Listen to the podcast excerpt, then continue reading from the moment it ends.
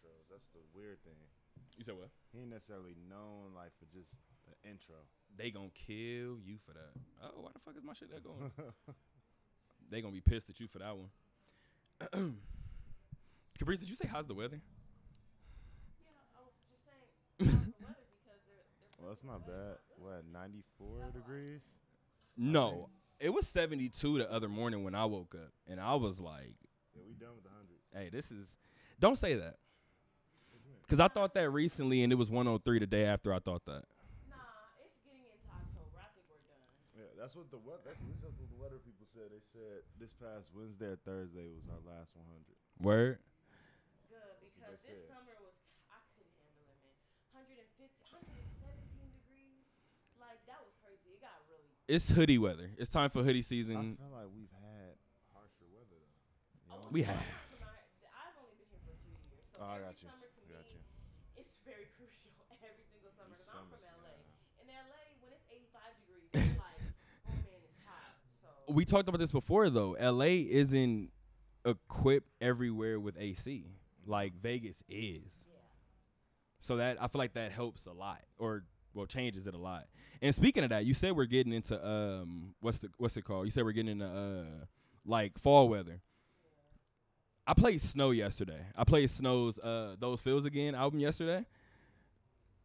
I needed to hurry up and get cold again. Like I needed to get cold because that album is gonna go right back into rotation. That's like a fall, winter necessary album. Um, I actually started to start with uh, be, um, start the pod with Snoh, but uh, didn't do that. I'm gonna switch it up this time. I'm gonna let it rock for a little bit. Welcome to it, episode 45. Where's the internet?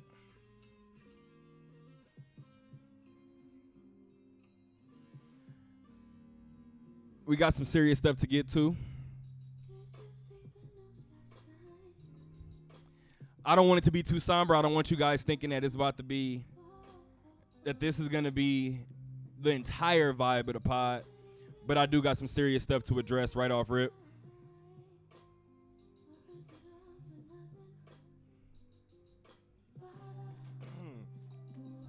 Hey, is this what you? Syd, mad underrated. Oh my gosh! Shout out to Syd. Episode 45 of the OD. Follow us on all social media platforms. Caprice, you had to change our our Twitter because Inst- or Twitter was being haters and they took away our original one. Yeah, because you get to show your pussy and everything else, but our podcast got taken down. Can you say pussy over Syd's? Re- Actually, you can. Syd probably says it. but in all honesty, we're, we're I thought about this earlier. We're due for a black album and we're due for an internet album, right? Yeah. Yeah. I'm pretty sure that's what we're due for. Now, uh, once again, follow us on all social media platforms. What East? Uh, I just spoke to somebody recently about um, our video portion and aspect of the OD podcast. Um, once again, in case you guys are new to the show, I'm your host, Terrell Emerson, whatever you know me as, ASAP Relly, Search Chatterbox, Relly Graham. It is I. To my left, my guy, Mike Hughes. I think we're getting to the point where we're forgetting which number of. I think we said this last time. Which number pod you're on. So this is this is good feels. This is good vibes. that's a good thing. Once again, as always, behind the camera, Miss Caprice, snapping some pictures right now. We're back in the clubhouse, as you guys can tell. We're back in the clubhouse at Westgate, and shout out to Marcel. I was talking to Marcel recently, and for those of you guys who don't know, I went to high school with Marcel, and he's been working behind the scenes on trying to get all of our episodes when um we how can I put this? We originally had somebody who was editing the videos in the beginning of the pod. Um had a transition period, transitional period where we kind of switched people and ultimately we ended up with Marcel. So Marcel has been working so hard on trying to get all the old episodes up. And I kind of told him because of course different things happen, just life runs its course. I told him I think what I want to do is I want to just pick up from where we are. And then whenever he's done with everything, we'll upload a, a lost episode folder. And we'll just let it live that way. So I think that's what I'm gonna do. Um, this one should be the first one that we're actually getting up to it. Again, episode 45 of the OD podcast. Caprice, um, what was our po- what's our new podcast? I mean, what's our new Twitter? Uh, it's the OD. Hold on, because we had to change it. So Yeah, because it was originally ODP Cast, Yeah, and, and we had to switch that one. That's why I'm like. I What was the remember one reasoning? They, they never gave us a reason. Yeah, said that we violated. We didn't violate shit. Y'all violated us. the ODP cast. Shout out. Shout out to the ODP cast. So the only thing that's different is we added the in the beginning of it. So it's at the ODP cast. And again, on uh, YouTube you can find us. On Facebook you can find us. And why am I missing the last one? Instagram. On Instagram you can find us as well. The ODP cast. Once again, it is the ODP cast. Um, where we starting? Oh, actually, I do know where I want to start. Um, shout out to my brother. Shout out to my brother's clothing line, gang. Um, I'm gonna turn this hat around real quick. Haven't worn this hat in, in in quite some time, but we try to pride ourselves on being honest, open, transparent as po- as transparent as possible. Yep. Um, 100. you dig. It's been about a month, uh, a little over a month now, that it's been pretty difficult for me and my family. I kind of discussed it. Like I said, guys, this is not going to be a somber podcast, but this is something that I do want to get off my heart now. Um, August 8th, that was the first day of Summer League. First day of Summer League. Now, I got a call from my mom, and she said that my grandfather had double pneumonia. Now, when she told me, I said, okay. First thing that popped into my head is, is it COVID? She said no. I said, all right, cool. What's the what's the what's the plan? She said they're shipping him to the hospital. They're gonna run some more tests, make sure he's good, make sure his oxygen levels are great. Now, mind you, I'm, I'm gonna refer to him as Popo the rest of the the rest of this con- the rest of the story. So, Popo has been taking care of my nana Betty, which was his wife, for some years now. She had fallen ill, and he became her care her caretaker. So, my mom tells me that they move him to uh, the hospital and this is now keep in mind, guys, this is the first day of summer league, so this is the call that I get going into summer league. So to anybody that I've been distant to, hopefully this makes sense. If you've watched the radio show and you've heard me kind of mention it and get right to the sports, this is the reason why. So I get that call the first day, and I believe on day two of summer league, my mom lets me know that it my grandfather tests positive for COVID. Now, when I get that news, I get a call soon thereafter, and she tells me that my nana Betty in Texas, her oxygen is starting to drop at the same time his is starting to drop. Now, I promise I didn't cry too much over this last month to even let it come out right now. So I'm gonna try to tell some funny stories soon about them. But I told my mom, I couldn't. Well, I couldn't even tell my mom because this is her father and her stepmom. But as soon as I hung up the phone, it it set in to me that they were dying simultaneously.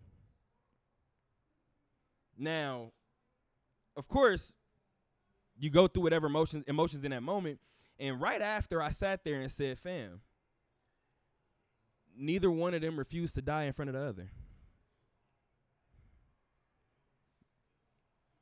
So I couldn't cry. Being strong. my popo shout out to my popo because my mom uh, got a chance to talk to him uh, right before obviously i'm kind of it's not like it's a story where you guys don't know the ending um, right before he passed and she said that he was talking back to her And whenever a person is going through with that with something like that, hearing their voice is always something. Uh, may have been a little cooped up on some of the doctor doctor's meds, but uh, started to doze off in in in middle of her conver- in the middle of their conversation. She said she loved him. He replied, "What he loved you too." I don't know what she said afterwards, but he said, "Shh," and she was like, "Am I disturbing you?" He said, "Mm-hmm." She said, "Oh, my bad." So good to know that Popo was him into the until his final days. Uh, the way that the story kind of shook out, um, Popo had to be sedated. His oxygen was back and forth. The moment that they sedated him, not soon thereafter, I want to say maybe a day or two after, uh, Nana Betty passed. The interesting part about that is that Popo was unconscious at the time. And after Nana uh, Betty passed, nobody ever had to let Popo know. I think that's the thing that I'm most grateful for. So, the way I literally envision it is she ushered him in.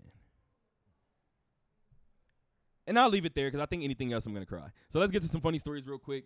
Nana Betty is the reason why I have my Chatterbox nickname. Mhm, so, How let's get get right one? to it. How you get that one? Talking too much. exactly what it sounds like. I mean, my brother is five years older than me, and when we would go to Texas, it was my parents' time for their vacation, so they would go to Nana and uh, Popo's room, and they would go to sleep. And I'm talking, my parents was like, and it's always interesting because I never understood it. They were up the entire way. We used to drive to Texas, so they were up the entire way. So the first day when we got to Texas, they never left the room.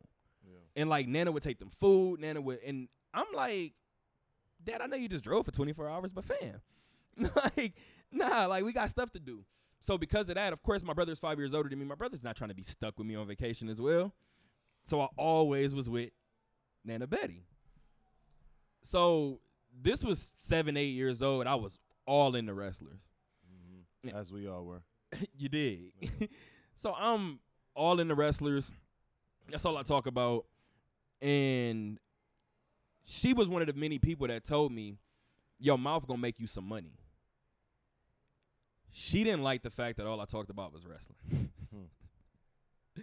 so shout out to Nana Betty because one particular time I remember she told me that there was something else that I could do with my time besides playing with my action figures, my toys. And we went to the store, and I never forget it. She bought me a bunch of crossword puzzles.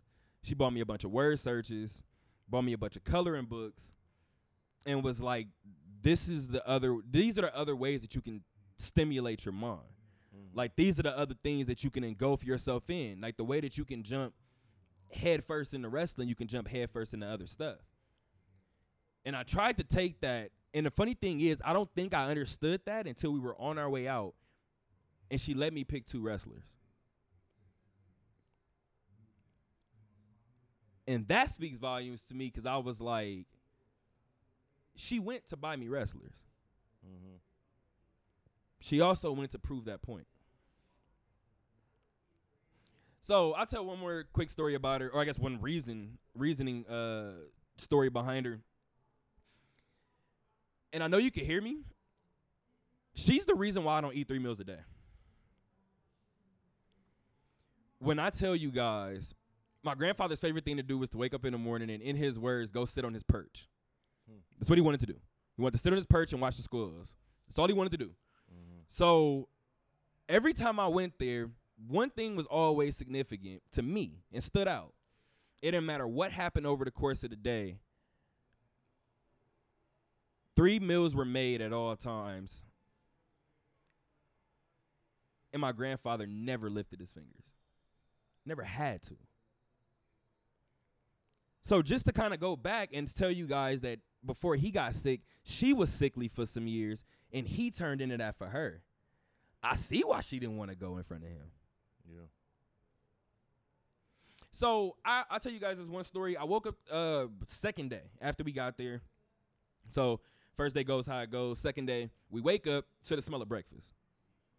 It's usually how it goes at grandma's house, right? Love it. I wake up It's a breakfast buffet. I'm like, fam, all right, we about to we about to get to it. So we get to it. Everybody take naps. Everybody goes to sleep afterwards, except for me and Nana. As a matter of fact, that was the day we went to the store. So we do whatever we do. We go to the store. When we come back, she says she wants to cook. Mhm. I look at her. Mhm. I said, I'm still full. She goes in there and makes chili dogs. I eat said chili dogs. greedy. Put a mic closer to you. Feel, feel, feel free. However you need to uh, move it. If you need to move that chair closer, let me know. I help you. Um, I'll tell you what, I'd have been the same way. same exact way. you can't turn that down, right? Can't. There's no way. It's just you're rude if you do it. So I did that knowing that she was making fried chicken, cabbage, and cornbread that night. Mm, and that's a delicious combination. Fam, she's the reason why I don't eat three meals a day. I can't do it. Mm. It's tough, man. I, like grandparents, bro. I I'll never forget going on. You know, spend two weeks with the grandparents up in Pasadena. Come back, I can't fit in none of my clothes. I was three definitely weeks. not hungry around my grandma. and I She cannot was fit none of my cooking. clothes. Make you feel different, don't it? My mom's hot. Talking about some. Why y'all giving him his own pie and why y'all giving him this? Why he getting grits every morning? This is. I'm like, hey, that's what they cooking They me. was It like, is this what is it boy is. he needs to eat. Boys need to eat. Exactly. And that's exactly how we ended up. Probably the way that we ended up. And then like I tell people all the time too. And Caprice is um Caprice has been to a summer league game with me before. And I told her, um, forgot what the hell we were talking about. But um it's about to sk- it's about to piss me off because now I can't remember. Because I brought you up as a reference point. We were talking about um just like athletes in general. Mm. and we were laughing and uh i told her i was like you know what? High school always like was funny to me because i grew a little bit more after high school but high school was always funny because I've, I've always been around. I've always been the way that i've been. For some reason whenever i ran and like i was fast it shocked people. And i've always said like regardless of the way i look i've been in athletics all my life Mm-hmm. so you could tell when a person gets out of shape in athletics, but you can also tell when a person was bred through athletics. Yeah. So I said all that to say, me and Caprice was talking one day, and we might have been at summer league. We were talking about body shapes, and we were talking about every NBA player, and I was like, reference point, Mike, and she was like, yeah. I was like two completely different workout regimens. Definitely. I said two completely different ones. I said you can tell by the body builds. One is building for strength. One is building for I want to run all day. Yeah. And So and it's a even, even little- the running. I mean, we used to is true. train in like play intervals. So like going hard for five, ten seconds. Ten seconds max. And then ease off. Then again, five, ten seconds super hard. Another twenty seconds off because that's how you know that's how football is. Can I ask a question? Did every position do that? And I know you obviously when practice breaks out, you're with the line, but Yeah. is that just the line that you're speaking No, about? that's everybody. That's Okay. Everybody. Everybody's practicing. I mean, well, not practicing, training at that. You know, if you're smart, training at that interval level. You know, Hmm. giving everything you got for a short amount of time and getting a good 20, 30 second break. I love when podcasts start this way because this isn't the exact way I wanted to start it, but I'm loving it. Yeah. You and me, we talk about mixed martial arts a lot. I told my dad what's interesting about Greg Hardy when I watch him fight is even if you didn't know he was a football player, I think you can tell he was a football player. yeah. And my dad said, Why? I said, Because it's almost like you can see the snap in his head. Because I said, Greg Hardy has moments where he bull rushes. I said, And if you watch him for a full five minutes, it's just snap after snap after snap after snap. So hearing what you just said, I Yeah. watched Greg Hardy fight, and I'm like, He's catching his breath. There's the joke. There's the energy rush. There's the boat. There, there or there's the uh, there's the boost. It's gonna be short bursts of like, And it's five, just short little moments. Him just giving you everything he got, then he gonna ease off. Hmm. Did we just get a blueprint to Greg Hardy? Probably. I think we might have just did it. Hopefully, you're not too mad. He's not bad though. I get I give him his credit. He Going to works. a different sport like that and somewhat like because he had Tuivasa in that last fight. He Yeah. had him before he he went in a little too tough and then got caught. You know, it, it is what it is. That's how it is for division. heavyweights. But man, he I didn't think he had a shot with Tuivasa, and he actually showed that he you know he clipped him. Hmm. He actually clipped him. he got power. I know we we definitely have seen that he has power. Uh, I'm excited to see the the main event tonight between Anthony Smith and Ryan Spann. I don't even want to jump I out the window Anthony and say Smith, who I man. I like both, I bro, Anthony and I Smith. love Ryan Spann though, bro. I I I I don't know, man. I'm definitely not finna disagree with you. Lionheart is a, a different energy, and I like how honest he is with the media. Definitely. Sometimes he can be a little aggressive with the media, but for what it's worth, too, I also tell people you have to be a certain level of reporter to to interview fighters. I truthfully believe that. Like, I, I don't I don't want to get into this deep dive right now, but I feel like you kind of know what I'm talking about. You've probably been asked certain questions by reporters that have probably been like, I'm "Fam, like, what? bro. Like honestly, I, I'm gonna bring it up for USA basketball. If we were on Zoom, or if we weren't on Zoom, JaVale McGee wouldn't have continued. You saw the the video where the reporter said, asked JaVale if his mom was still with us. Oh no, I didn't see that. Fam, JaVale looked at the camera and said, like alive? He said yes, bro. What kind of question is that? He had a follow up question, which I get the follow up question because he was talking about his mom being an Olympic gold medalist and him p- having the possibility. The thing is, though, is even if she wasn't, why? My question is, if she wasn't, where do you go from there? What's your follow up after that? Where do you go from there? Sorry about that. Like, And all of this is prevented with a Google, with a Google search. Do your Googles. So I think what I love about the fight game is they let fighters talk. And that's the funny part because reporters usually get nervous and think that fighters are going to hit them. Obviously, if you go too crazy, anything can happen. But 90% of the time, fighters are going to say whatever they want to you. They're never they're never going to move. But it it'll teach you how to how to conduct yourself around professional athletes. Definitely. I think everybody should go through that training course. I think you'll feel because I think what you're getting at, you feel a little bit more, you feel a different energy being around fighters hundred per percent. se. Another because that's just a like football, a violent sport, but that's just a different. That's a different story of violence. Interviewing you after a loss and interviewing Shakur. Actually, let me not even say that. Shout out to Shakur Stevenson. Shout out to Shakur Stevenson. He probably go if he hear this, he probably gonna be like, "Fam, what?" But it's different interviewing him, uh, interviewing you after a loss, and interviewing Jeff Horn after a loss. It's a little different. Like we can say what we want. We don't want to lose in any sport. And growing up, I played basketball. I don't want to lose in any sport. But at the end of the day, we could say we got our ass kicked, whatever the case may be. In a combat sport, you're literally thinking that. So you have to hundred percent watch your words. Shout out to Top Rank, Top Rank and Roy Jones uh, promotions. They let you back there, post fights. Do what you will, but understand that there are consequences Yeah, that come man. with it. Them dudes just got out of a fight, a flight or fight situation. You know, I can't say the same in football. I mean, football violent, but it ain't flight or fight. Hmm. Hmm. We gonna get the pod started. I know you guys are like, you 25 minutes in, you didn't get the pod started. Nah, that was actually just us rambling about some stuff. Um, That was the intro. you did. Speaking of intros, um, damn, that was almost the perfect segue. I got one more thing to get to, only because I don't want to. I don't want to dampen the moves one, uh, no more. he definitely threw the oop, and I just let it go. Jeez.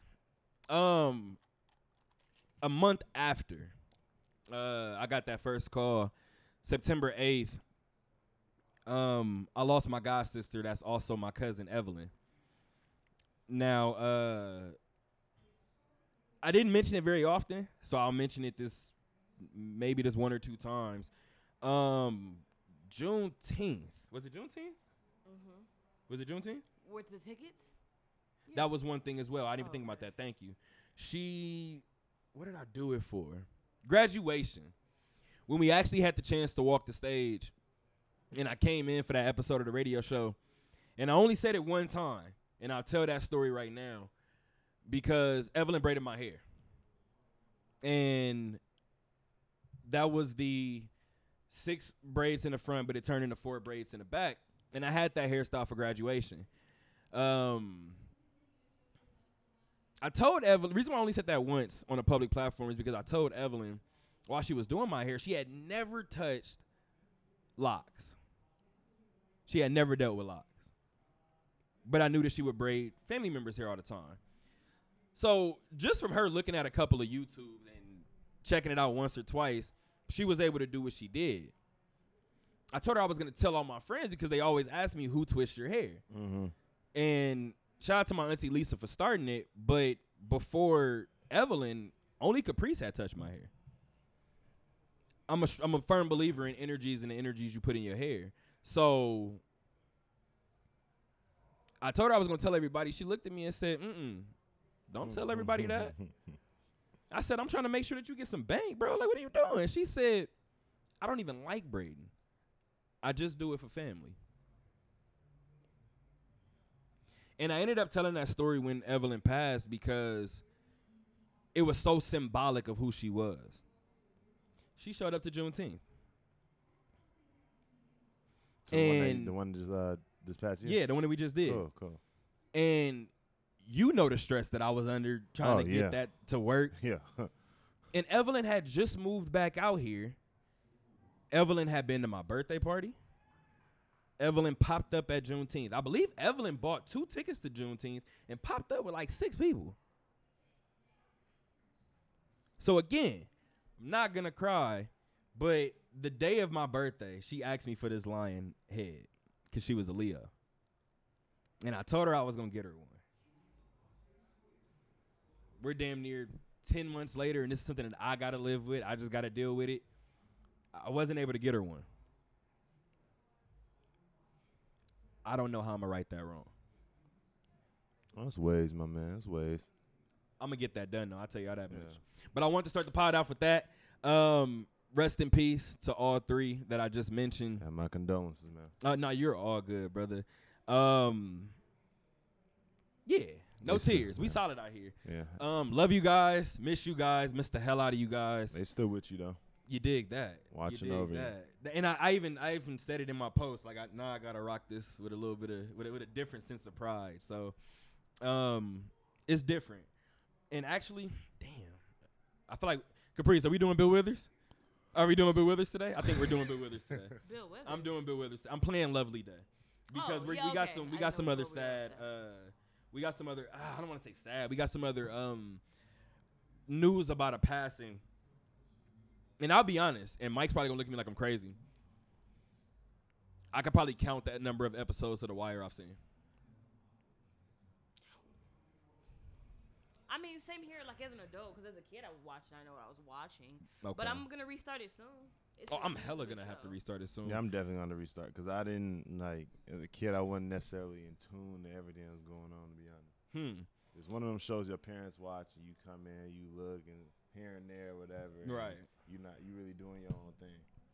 And the interesting part is to see so many people have quotes, whether it's in their bio, in their captions, whether it's life, whether it's tatted on them, whatever the case may be, that they live by.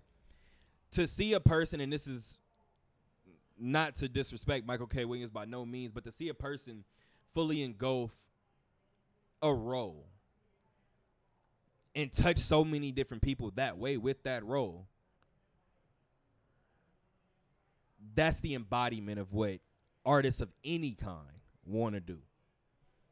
So the interesting part to me was hearing so many different people tell their favorite stories about him in different shows, in different movies. That's the thing that kind of got me and set aside because as a person who doesn't really watch TV, mm-hmm. I know Michael K. Williams from either cameos in shows that I love, like The Sopranos, or in movies that I never realized that he was in. So, do you know that he's in NBA 2K21? Yeah, he is. Yep. He's the agent. agent. Yep, the agent that you either you choose him Or you can sign with the corporate, like the you company. choose the corporate one, and it's like you get some perks for that. But if Mhm. you choose him, you get some. It's like you. But he was your agent before. Like you either choose to stick, you know, stay loyal to him, or Yep. you choose to go the corporate route. Absolutely. And it's just it's small things like that that you realize aren't so small. Yeah. and it was interesting to see so many people just tell those stories about Michael K. Williams. Again, rest in peace to him. Uh, fentanyl is what they're saying. Um, one thing about that before we jump into obviously the serious part of it, this is semi-serious. Uh, uh well, this is damn show serious. This is not as serious as what the topic we're about to get into. Mhm. I believe the New York Post reported it. And I just think it's nasty. It is. It is. And I think you know where I'm going. Yeah. When they reported it, it's breaking news in the moment. By the way, his son found out via that report. They said that Michael K. Williams was found in his uh in a high rise apartment, not even even been penthouse apartment. Then they felt to need felt the need, excuse me, to report that there was a powdery substance found on his nightstand. Hmm. Fam, shut up. For real. Is disrespectful. It's too disrespectful. Y'all did the same shit with Mac Miller. Shut up. Because I could see if tests weren't going to be done. If they just found him, that's the biggest story. Why do people want to be the people that's not even supposed to be in charge of that want to be the first in reporting cause of death? Fam, that's not your job. Not no corner.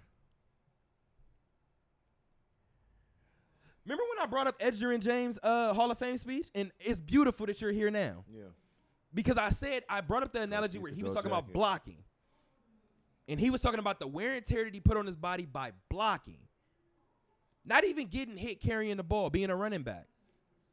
But he said he didn't expect kudos for that because he was doing his job, Yep. and he felt like football was a perfect comparison for the world that if everybody did their job, we would get to our end goal. Mm-hmm. This is one of those real life situations. Your job is to report that he is no longer here. That's it. The rest of that shit was irrelevant. And the crazy thing is that even relate more to football more than you think. You even go further. What a coach tell a player when he when he don't do his job? You doing too much. Getting outside yourself. Yeah, Do your job, we're gonna be all right. Don't do too much. But when you do too much, it messes up everything. Don't do more than your job. They'll do anything for a juicy story, so it's really sad. If it's juicy, they're ready to report on it. I thought one of the interesting things, you guys know how we always talk about art imitating life and sometimes vice versa. Um and I don't want to mispronounce this. There's probably going to be wire lovers that uh, or missay this, but um I think misquote is the proper word I'm looking for. But um every man's got to have a code. Code? Code. C O D E. Mhm. But most don't, which is unfortunate. as hell. And this is gonna sound like we're, we're taking a serious topic and turning it not serious, but I meant this. And I said this before that a man, and I said this before in a different pod. I said a man has to stand on something. And like I said, I wasn't the biggest like I was a kid too during the wire, so I wasn't wrapped into the wire. The one show that did kind of catch my eye was The Sopranos, mm. and that's the one that kind of stuck with me. So when I heard that, when I seen everybody quoting that, that's literally what I said on that podcast. Now, in the realms that I was talking about, I was just saying that there's certain things that a man cannot go through life doing and expect to have positive karma. It Yeah. just it's just not the way it works. It doesn't. And I think we were talking about women, obviously, at the time. And I said, any dude that has sex with a pregnant woman and that's not your kid, I don't play with stuff like that. Not at all. I don't play with wives or fiancés. I don't play like that. Why? Because I know, and I'm not even married, and I don't have kids, but I could probably guess where I would take it if you want to play with them. There's a crime of passion for a reason. Yeah. People can literally plead, I did that shit because I was passionately in love, upset, whatever. So there's literally a crime. So. I like just the fact that you can go in front of a judge and say that. So stop fucking with people. Yeah. Stop fucking with people. They can literally say, "Yeah, I fucking snapped," and get fucking ten years instead of fifty type shit. Hmm. So stop playing with people. They literally decide in the court of law that you can actually snap. And from- that's not even, and that's love. not like that's I I don't call it BS either. Like No. I, I truly believe like you literally can like anybody that's perfectly fine can just snap. Hell yeah. I, yes, exactly. Hell yeah. I mean, well, we're not taking it to that extent in terms of what I'm about to say, but Kwame Brown, I said it on the radio show. I said Kwame snapped, and I said it right after. 'cause I think he got mad at somebody for saying he snapped, and I told Kwame, why is that a bad thing? That you snapped. Yeah. People get pushed to Just snap. had enough. People don't want to allow celebrities to snap because they're supposed to be so perfect. They're human just like anything else, but guess what? They're in the public eye. Everything they do is recorded. You know how shitty we would all look if everything was recorded, bro. That's Fam. what you did at the CVS with the cashier. I give- you was rude as fuck last week, and we got it on camera. Yeah. Tuesday morning, ten thirty. It would be really fucked up if everything was literally tracked. People don't nobody- realize that. But yeah, people never realize that these they're people just like everybody else. Yeah. Stop putting them on a pedestal. Just like sports. We sit here and we look at this player and be like, this, this, this. He wasn't working as hard, this, this, this, and really get on him.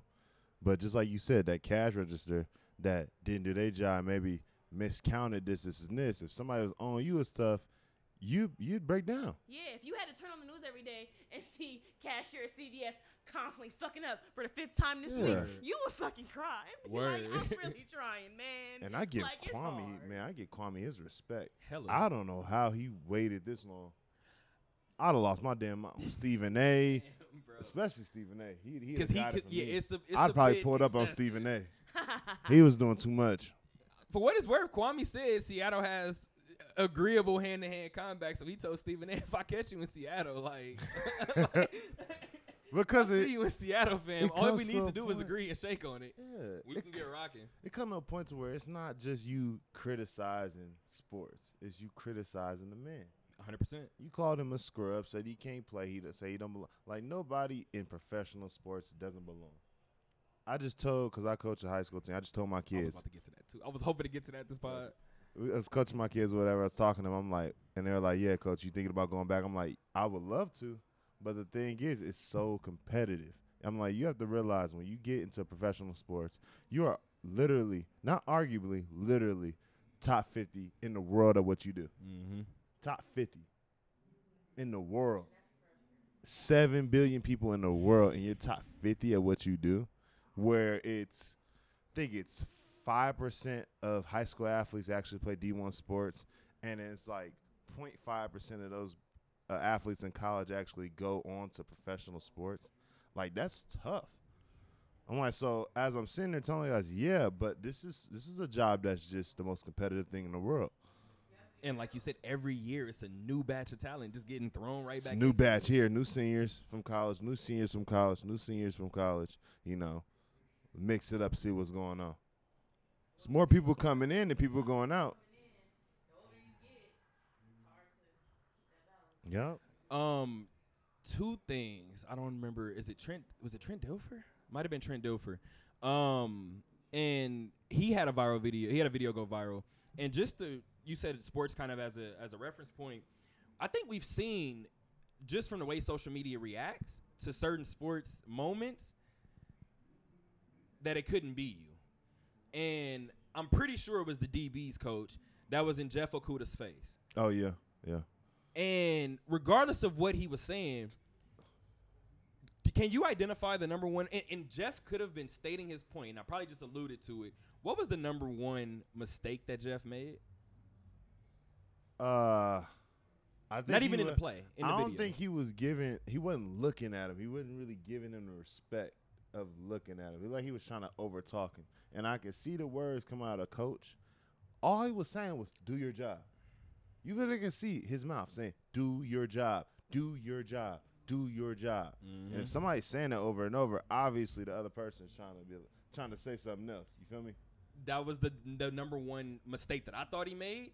He kept talking. Yeah, that was it. You just take your coaching and move on. You don't. Coaches say it all the time. You don't have to agree. Yeah, at it's all. similar to a parent. Just Say- take say it, okay man. and walk away. It's fine. Just say okay and walk away.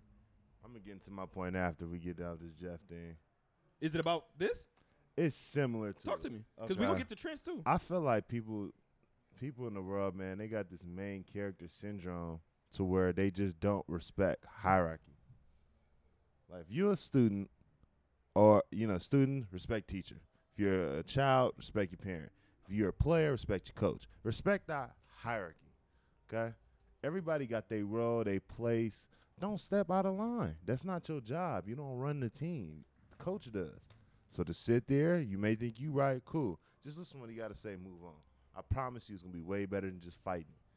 Cause you got, I mean, and I just told my players last night too. It's another thing. Um, they're talking about player talking about this, this, this. Cause I, I'm defense coordinator, and one of our players he wasn't playing that game. He's talking me aside as the offense is out there. He's like, "Yeah, do you think we'd be good if we put this player in at quarterback?" I'm like, I have nothing to do with that. I'm like, for one, when I signed up and said, "Yeah, I'm going to be defensive coordinator for this team," I basically said that I'm good with whatever the offensive coordinator, whatever the head coach, whatever anybody that has a specific job in our staff does. I'm good with whatever they're gonna do. Hmm. That's basically what I said. Cause I signed up for defensive coordinator for this team, I not signed up for offensive my job. coordinator, not QB coach, not special teams coach. That's not my part. So if I'm on this team and I agree to be with these other staff members, I need to step back. And I told the player that I'm like, hey, that's not my job. I don't worry about that. Whatever they do, I'm rocking with it. Cause that's basically what I said when I took this job on. So if you take the job on of saying, hey, I'm gonna go play on this team, I'm gonna go work at this spot, respect the hierarchy and respect your position and stay in your lane. Hmm. Shout out to yeah. That's a PSA. Shout out to LeVar Ball. Stay in your lane. You did. And the funny thing is too about that is you went about it in a nice way. Because you could have gave them the ultimate defensive player response. Yeah, I could have easily said, you know, look, I'd have thrown this player in there and I'd have ran this play and this because I, you know, obviously I'm a football player. Right. I'm gonna have things that I think, you know, maybe a little better to do, whatever. Right. But I don't need to say that. What's that gonna give me? Brownie points with that player? and then if something go wrong, it's like, Yeah. man, I did that.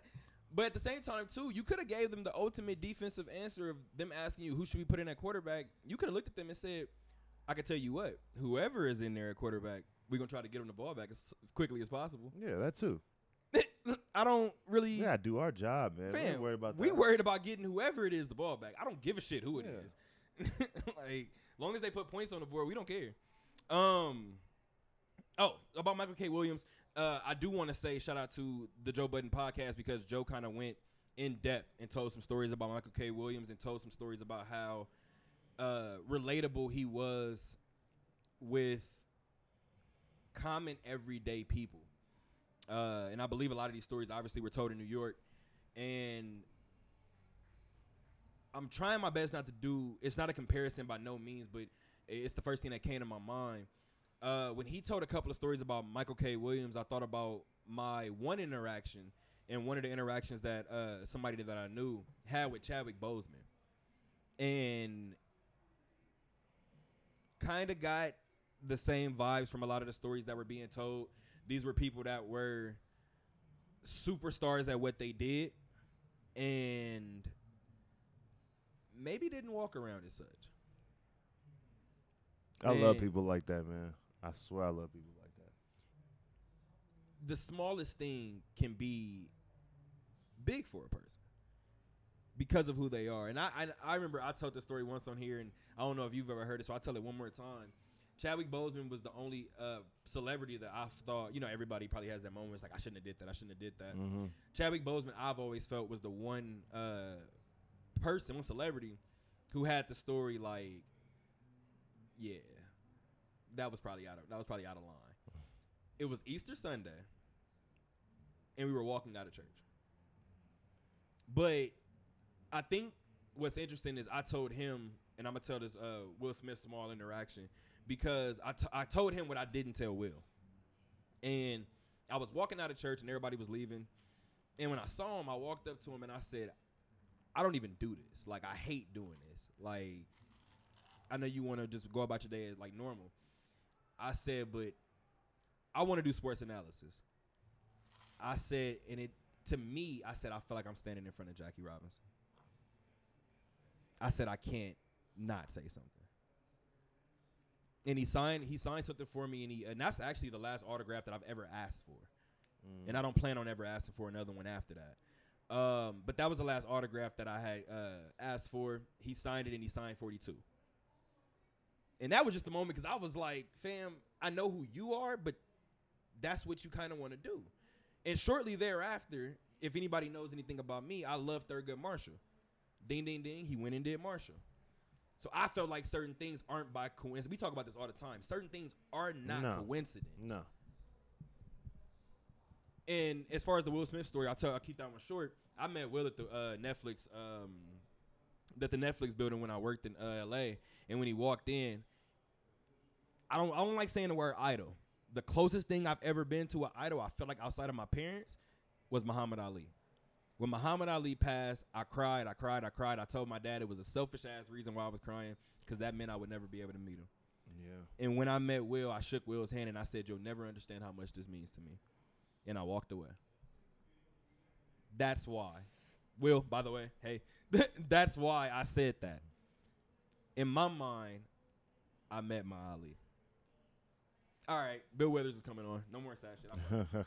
I promise. I'm not doing it no more. I'm not doing it. I'm not doing it. I'm not doing it. Where we at? R.I.P. to Ali too, man. A man that spoke his mind for his people. You did. And I remember they asked him one time too. Actually, let me not do this right now. They asked him one time too. Uh, why was he so vocal about certain things when he had everything that he wanted and he this is that and the third? Do you remember his response? What he say? I can't remember. Ali's response was, "Cause I'm Cassius Clay, and I'm one person. I'm speaking for my brothers and sisters. That's one of the people in the fight game. You couldn't walk up to Gregg Popovich is another one in basketball. KD is another one in basketball. Like people, they got mad at Cam Newton when he did it. They got mad at Deshaun Watson when he did it. When you talk to these people that are great at what they do, Mm-hmm. you gotta come correct. Ali said that answer and was like, kind of stupid ass question is that? Yeah. Why would I stop now? Because I have what I want? We're getting back to it, Bill. I look he and, and then another thing that people don't realize he somewhat got the Kaepernick treatment. Hmm. You look at his record, look at the the break in the years of his fighting. He missed some prime years Stripped him of the belt and everything. of speaking out, you know, for his people. So I respect him. I respect him to the, you know, to the day I die and pass on, man, because he gave up, he gave up a lot for his people. and I'm a strong believer in in words, so I try not to talk about it too too much. But whenever that eventually does happen, you kind of alluded to it, fam. I'm up there roaming. I'm finding Ali, dog. Where is he? like, where is Yeah. he at? Oh man. I like the 40 I like the first 45 minutes. We did a, we had a good mix of all of it. Rest in peace to all the names that we just said earlier. Rest in power. Rest in power. I like that. Rest in power. Let them rock.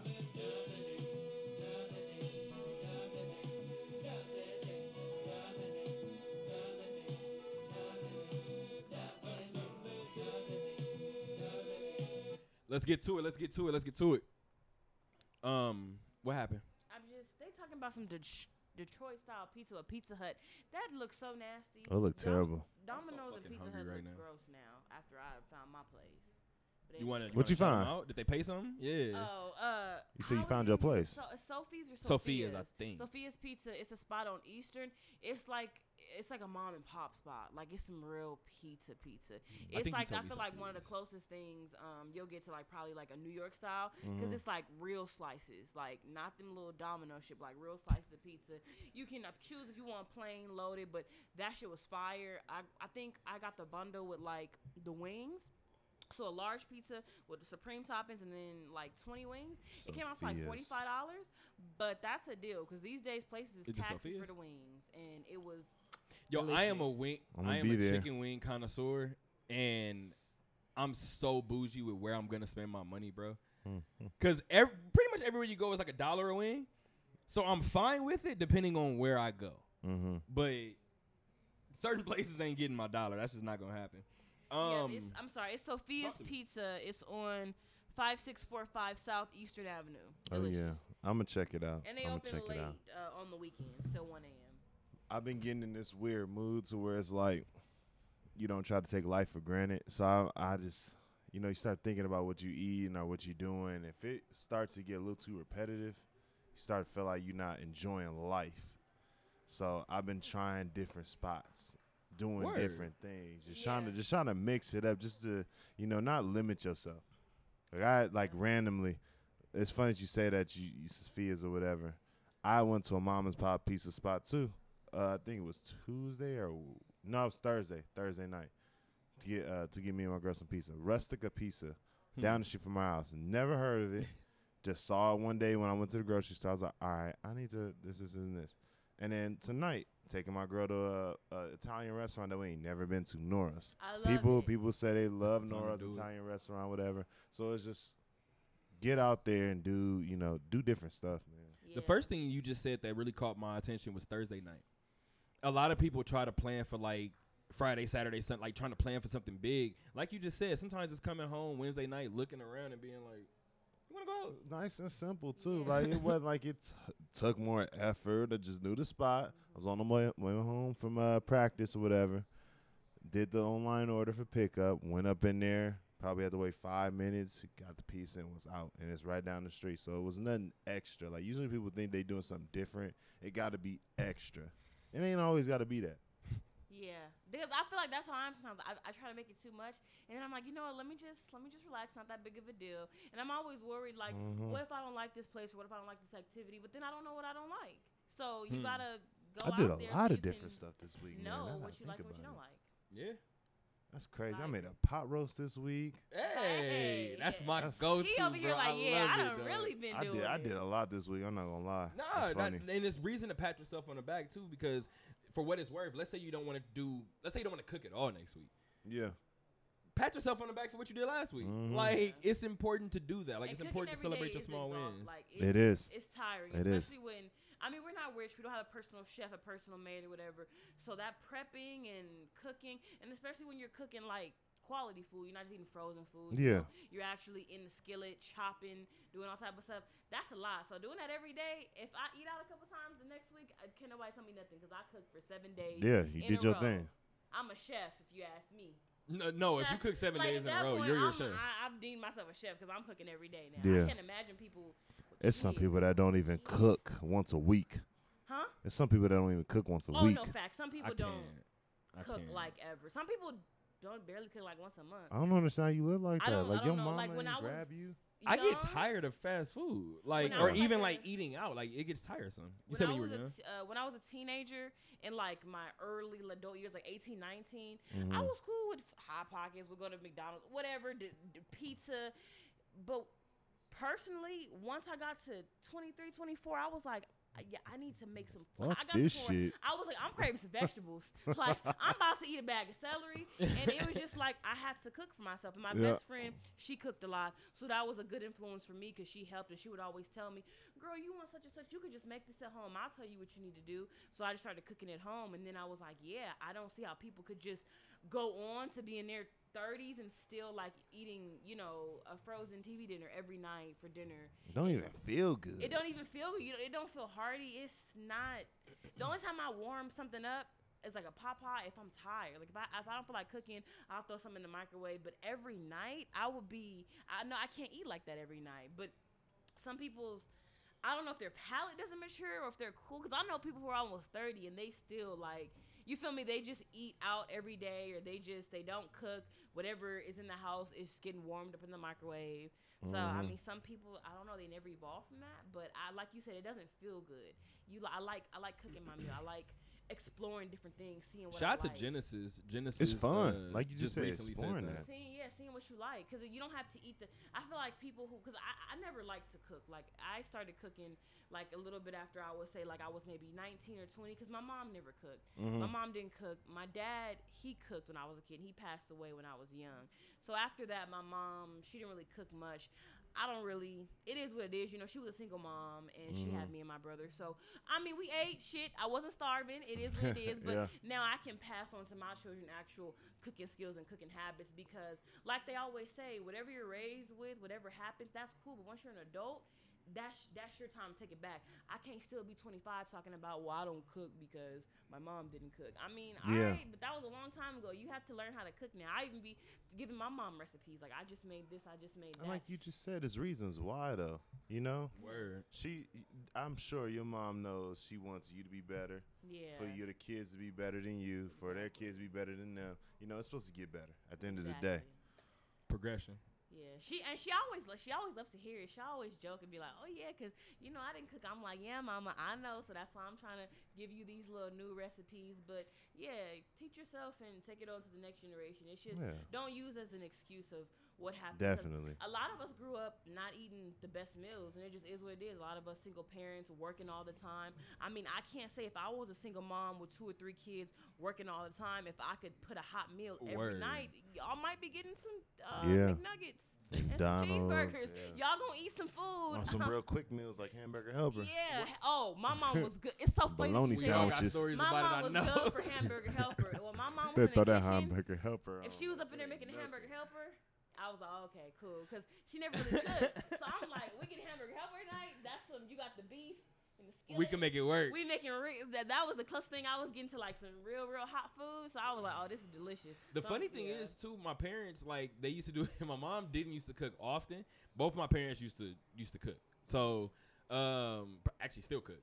But uh, my dad used to used to be in there more. He used to want to be in there more. The funny thing is, now that you bring up hamburger helper, me and my brother used to always feel away. If my mom said she was making hamburger helper, bet we gonna eat in twenty minutes. If my dad's making hamburger helper, I'm gonna walk down to Taco Bell real quick, grab a couple tacos, cause this shit about to take an hour plus. take too long. And the funny thing about my dad is to tell you guys kind of where we're at now. My dad just completed his culinary course.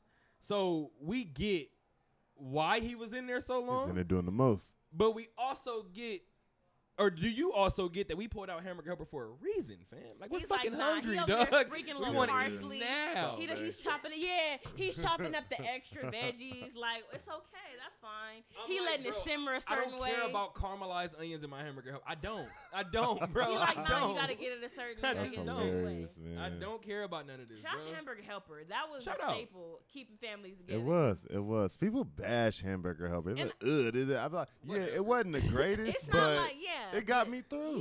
Yeah. Hell yeah. I'm not gonna hold y'all. I'll tell y'all the truth. People always ask me how I lost weight. Yeah, it was it was um working out. It was the whatever, whatever. I had just moved to Vegas and I was on the Dollar Tree diet. I told everybody, I don't give a shit how you feel about Mhm. the way I look. I was adjusting to college. Hell yeah, that's what that's that's what happens. Um Y'all ready to argue now? Let's get it. Argue. Sure, let's argue. We're an hour in and we've been vibing. Y'all ready to argue? All right, so I don't know when I'm cutting the speaker on, but we talked about this last episode last week, I think, and we talked about Drake's intros. Mm-hmm.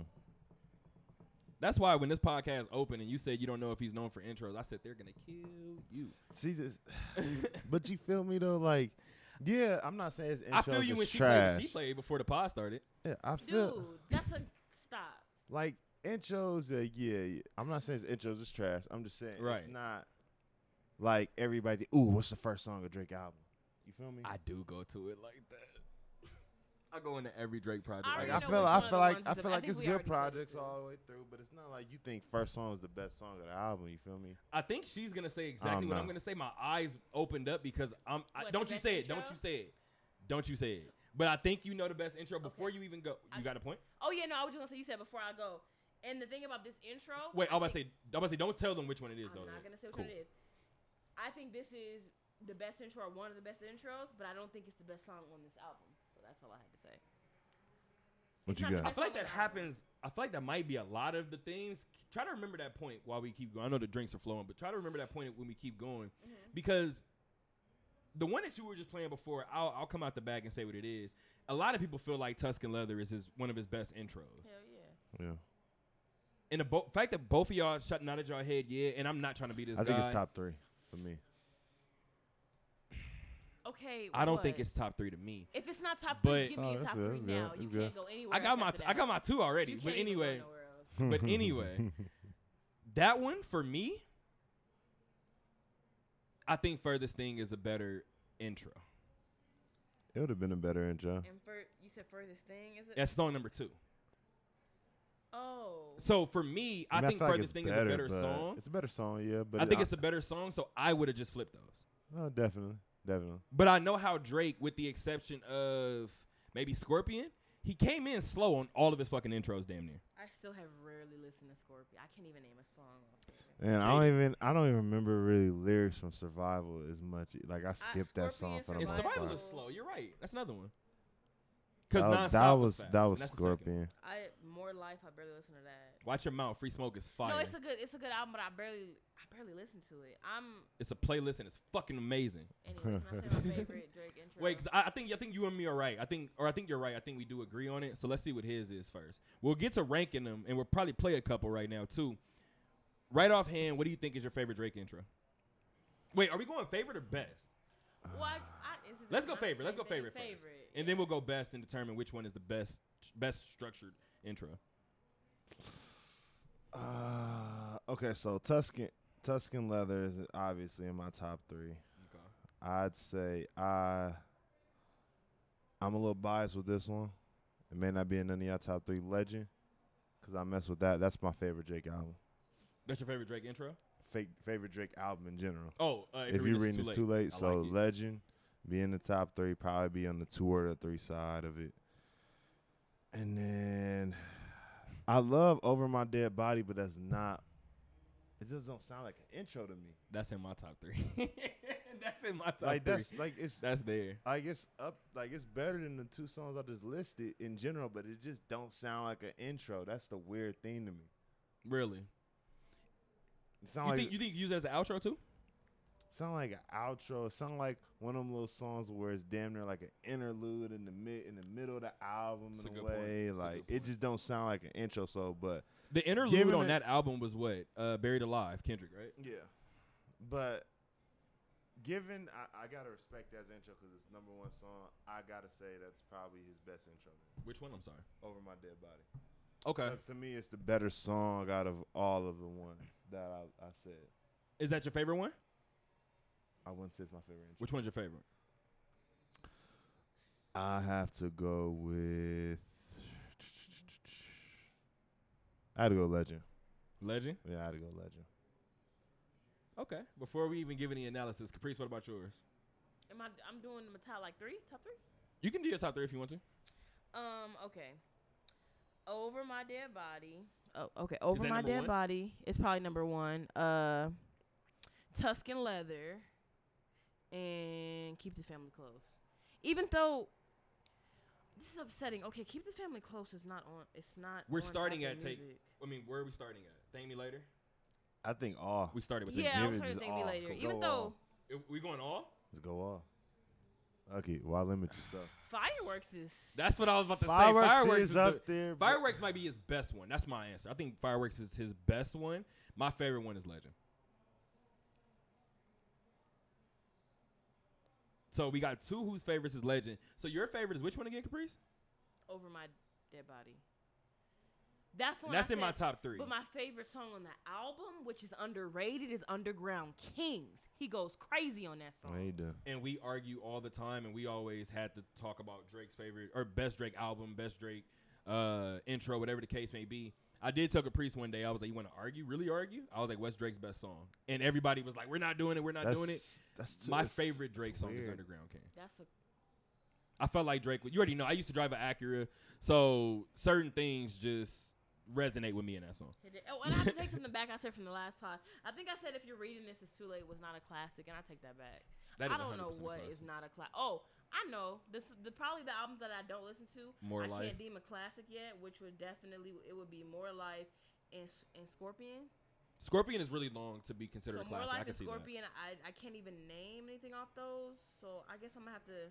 One of these days, I'm gonna take a deep dive into both and see how I'm feeling. But every time I turn it on, it just it don't hook me. Scorpion. But- So you don't know about that's how you feel. Jaded. Uh, Ratchet Happy Birthday is a trash song to me. I'm sorry, Jaded, Drake. I know Jaded. um, nonstop elevate. Um, survival. Um, hell, my favorite song from that. Uh, Yeah, what's my favorite song from that album actually? From Scorpion. Uh, Mob Ties. You know that album. Get the fuck he- out of here. No, no, I'm saying like you're naming them, and I can't name them. I'm saying like, okay, now that you But if I said it, played them, you would know them. I can't sing along. But yeah, I've heard it. I just I You know I'm say, upset. I, no, I didn't say that I haven't heard. Like I can't name. I'm not that familiar to be like, oh, I know what this is. It's one of those. Oh yeah, I've heard that song. To song. pull from it. So I can't like pull from it. But when he dropped, obviously, Care Package, I was mm-hmm. all over that, and that was nothing but his old shit. Absolutely. And I couldn't stand all the little dweebs talking about, oh my God, Drake, why would you? We don't want to hear this. Shut up. Yes, we do. so I know you don't. My favorite singles in one place. Shut up. I know you don't like Bad Team Drake, but Oh, you need to watch your mouth when it comes to this, Well, fam. I don't like that Ting Fam. Ting Drake. I don't like Ting Ting The Drake. bad ting Drake. Bad Yeah, I don't. He knows I don't like that Drake, dude. We gon' if you're watching this on right coming YouTube, from him, he's from Toronto. Like, relax. H- you ever been to Toronto? How you know they don't talk like that? He don't talk like that. Um, if this is the first one that we put back on YouTube, there's a lot of muting going on, which is why we're trying to talk over it. We're letting these Drake intros rock for a little bit, guys. We're having too we're having too much fun with this. for your head top, so you speak on the You know? He reminds me of Chet. I He reminds me of Chet, and he's half white, so he really reminds me of Chet. Stop doing that. More tube on your head top. Like, Oh, you don't goodness. even stop. Comparing Drake and Chet Hanks island accent is fucking hilarious. Tell me they don't sound alike, and they share a race. So come on. That's how he decided to start his Ah. album. More tune on your head top. Yeah. But we all so spoiled now. More life, more everything, huh? I'm gonna have fun with this. This that shit. Legend I'm gonna is have here. fun with this. I drove a Volvo. This album was amazing, and they don't get enough. It's not a credit for miss me. on it. I think Star Six Seven is one of the most underrated songs that Drake has ever made. I think Jungle is Star Six probably one of his top ten. Jungle songs. was Jungle was amazing. Jungle is the top ten Drake song. Like the production on that is insane. Hey, why that shit? Why that? sh- Why the level so loud in this fucking album? Loud as hell. That shit, bro, what the fuck? And this album got his best diss on it yet. People think he came at Meek Foul. Tyga. The way he came at Tyga at 6 p.m. in New York, Hey fam. I felt like one of them bars your where you grab your mouth and you're like, oh no, he didn't. Just you need to act your age and not your girl's age. when he said, "I know your girl too," just not in public. Every day. Disrespectful. Let's have fun with it, y'all. Champagne poetry is gonna creep into his top five. I think for a lot of people. I think as we go back, I think if we go forward in the next couple of years, we'll respect this song a little bit more. I think so too. Cause I don't think I'm respecting it as much as I should. I'm not. I'm telling you right now, I'm it's not. just like, uh. But I think when we think back, maybe if we, you know, our parents sit around the table, whatever, and talk they about play it. some music and they talk about, Hey. ooh, this, this, this. Do and- y'all see the description on Scorpion? What's Y'all up? read that? I'm late. I never read it. Description on what? Oh yeah, Scorpion. Drake. Yeah, Drake. Uh, we don't like the Drake that raps. We don't like the Drake that sings. Say it again. Oh, okay. No, It's- do it though. Oh, I hate when Drake raps. Drake sings too much. Drake is a pop artist. Drake doesn't even write his own songs. Drake took an L. Drake didn't start from the bottom. Drake is finished. I like Drake's older stuff. Drake makes music for girls. Drake thinks he's Jamaican. We'll let that breathe. Drake is an actor. Drake changed. Anybody else greater than Drake? Yeah, yeah, we know. and that's when he gave you a double-sided album. With no, you know what's funny too, and I'm and I'm I swear we're getting back to his intros, and I stand on this shit, cause you disrespect Scorpion a little bit to the. You're not as bad as Rambo is, but we have an episode on here. Uh, I think it might be episode 21, uh, where we did episode Rambo. Uh, episode title was called Rambo. We brought on Brianna Villardi, and the funny thing is, she finally said it in a public platform on that episode. She said, "You know what? I gotta walk back my views tape." Cause she's one of the biggest Drake fans that I know, and views wasn't it for her. And I told her in the Same moment, for me. really, Same for me. that is What? a top. That and more life was just like. you cool, boy. Like, I In hindsight, views might be a top three Drake album. You know, is you know crazy. why? Do you know why that was kind of like ugh for me? Both of those albums because I think it came right after. If you're reading this is too late, and if you're reading this too late was so hot to me. Yeah, It's just it didn't amount It to slowed that. down. So it just it was just down to me. More life uh, for sure. I, I won't say too much about what what was the other one we just named. More life and if you uh Um, more life and what's the name? Um views. The Views. two songs 'Cause I they came like they from came right after if you read this is too late. Views from the six, and I think what people where where he fucked up on views from the six, or well, from views is similar to Certified Lover Boy. He changed the drop date a couple times, Mm. and I believe that was when he originally. I don't know. He I think he got injured during that release too, and he had to push it back. He's he's had these moments, and I think views was so hyped up that And it was came straight pop later. singles, pop singles, pop singles. It was They're all hits, bro. I don't know. it was con- the- the it was controller, one dance, Shit pop slap. style. Got the throne. Too good with Rihanna and like those is all cool songs, but you know, pop songs. I'll listen to them, but it's not like I'm gonna be playing it every day in my whip either though. another one of Drake's top one of my favorite Drake songs. I'll probably say it's in my top five. Too much off of nothing was the same is up there for me. So we'll we'll get to that in a second. Too much too. with Sampha. Yeah, I mess with Sampha too. I'm nodding. Yes, guys. Yes, I forgot it. We're doing a podcast. Yes. So we gonna we gonna let we gonna let some more of these intros rock for a little bit. This house for us all, paint in my back step. Caprice, you should have fun with this one.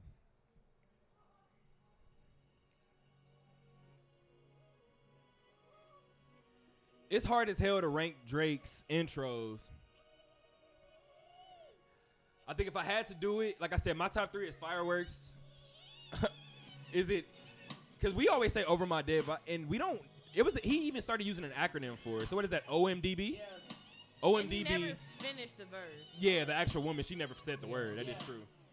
Coming off the last So I'm getting 20 million look at Caprice's face. Nigga, that's a record. Past the present when you got to mention. This is nothing for the race. So, But they still play it though. cause it's that new Drizzy Drake. That's just the way it go. Um, With no chorus, we keep it. Legend, Fireworks, and OMDB is in my top three. Fireworks is probably his best one. I think Legend is two, and OMDB might be three. I'm done. There's my three. I could go an I hour on this beat, nigga. Yeah, man. That's a bar. Yeah, man. Drake is crazy. Yeah, man. Yeah, man. I went. Wait, just a disclaimer or whatever the fuck. Maybe wrong word. I went through this phase disclaimer. where I was listening to nothing but Drake. I used to pick up my friend for work, and he used to always say, "Bro, every time I get in the car, you have Drake playing. Like, do you listen to anybody else?" And I was like, "I do. He has a hold on me right now." I was listening to that nigga every day. I had to like stop listening for some time and give other artists some play because I was like, "Yo, Drake has a chokehold on me right now." I give him his wanna- credit though, man, because it's like as you say that, I'm pretty sure you remember what exact album you was listening to in them times too. Yeah. Was it And the views? He creates certain. I don't know what the word for it, but it's like certain some Moment. his music create moments where it's like you think of the music and it'll bring you back to a time or whatever. Like when we just talked about um, Tuscan Leather, Yeah. I remember the first time I listened to the album was was I was on varsity or in high school, and we was on our way because we was playing Green Valley High School. So like what we'd do is JV team played in before the game before. So Mhm. of course as a varsity player you would go to watch. Basically, I watch a film, whatever. They're gonna be doing the same thing varsity gonna be doing. Right. So it was on the bus, whatever, going to Green Valley, and remember, like that's just a weird thing that you remember a moment the first time you listened out. hundred percent. hundred percent. And I, the funny thing is, funny. I remember everything. I used to like. You talk about moments, but I used to live next door to Tyga, and I remember the first time I heard 6 p.m. Oh, in for New real? York. Yeah, in Gardena. That makes me Me think and Tyga about had the same birthday. Bear Mm. Rock. Whenever I, it's funny, like the song BedRock. Really. For what it's worth, when I think about It Bear brings you Rock, back to something. I think huh? about my middle school, being on the bus. Being on for the what bus it's in worth school. too. Yeah. It's funny that you brought up BedRock because Tyga was next door when he dropped uh, Coconut Juice, and it was right next door to Bell Park. And his real name is Michael. I don't know if anybody knows that, but well, Sure. if you actually Google the shit, Mm. but we flamed Michael so much for that shit. We were like, fam, you put the lime in the cook. Like we let him have it. But y'all will let Drake do it. The next time we heard that nigga was on BedRock, and we didn't see that nigga no more.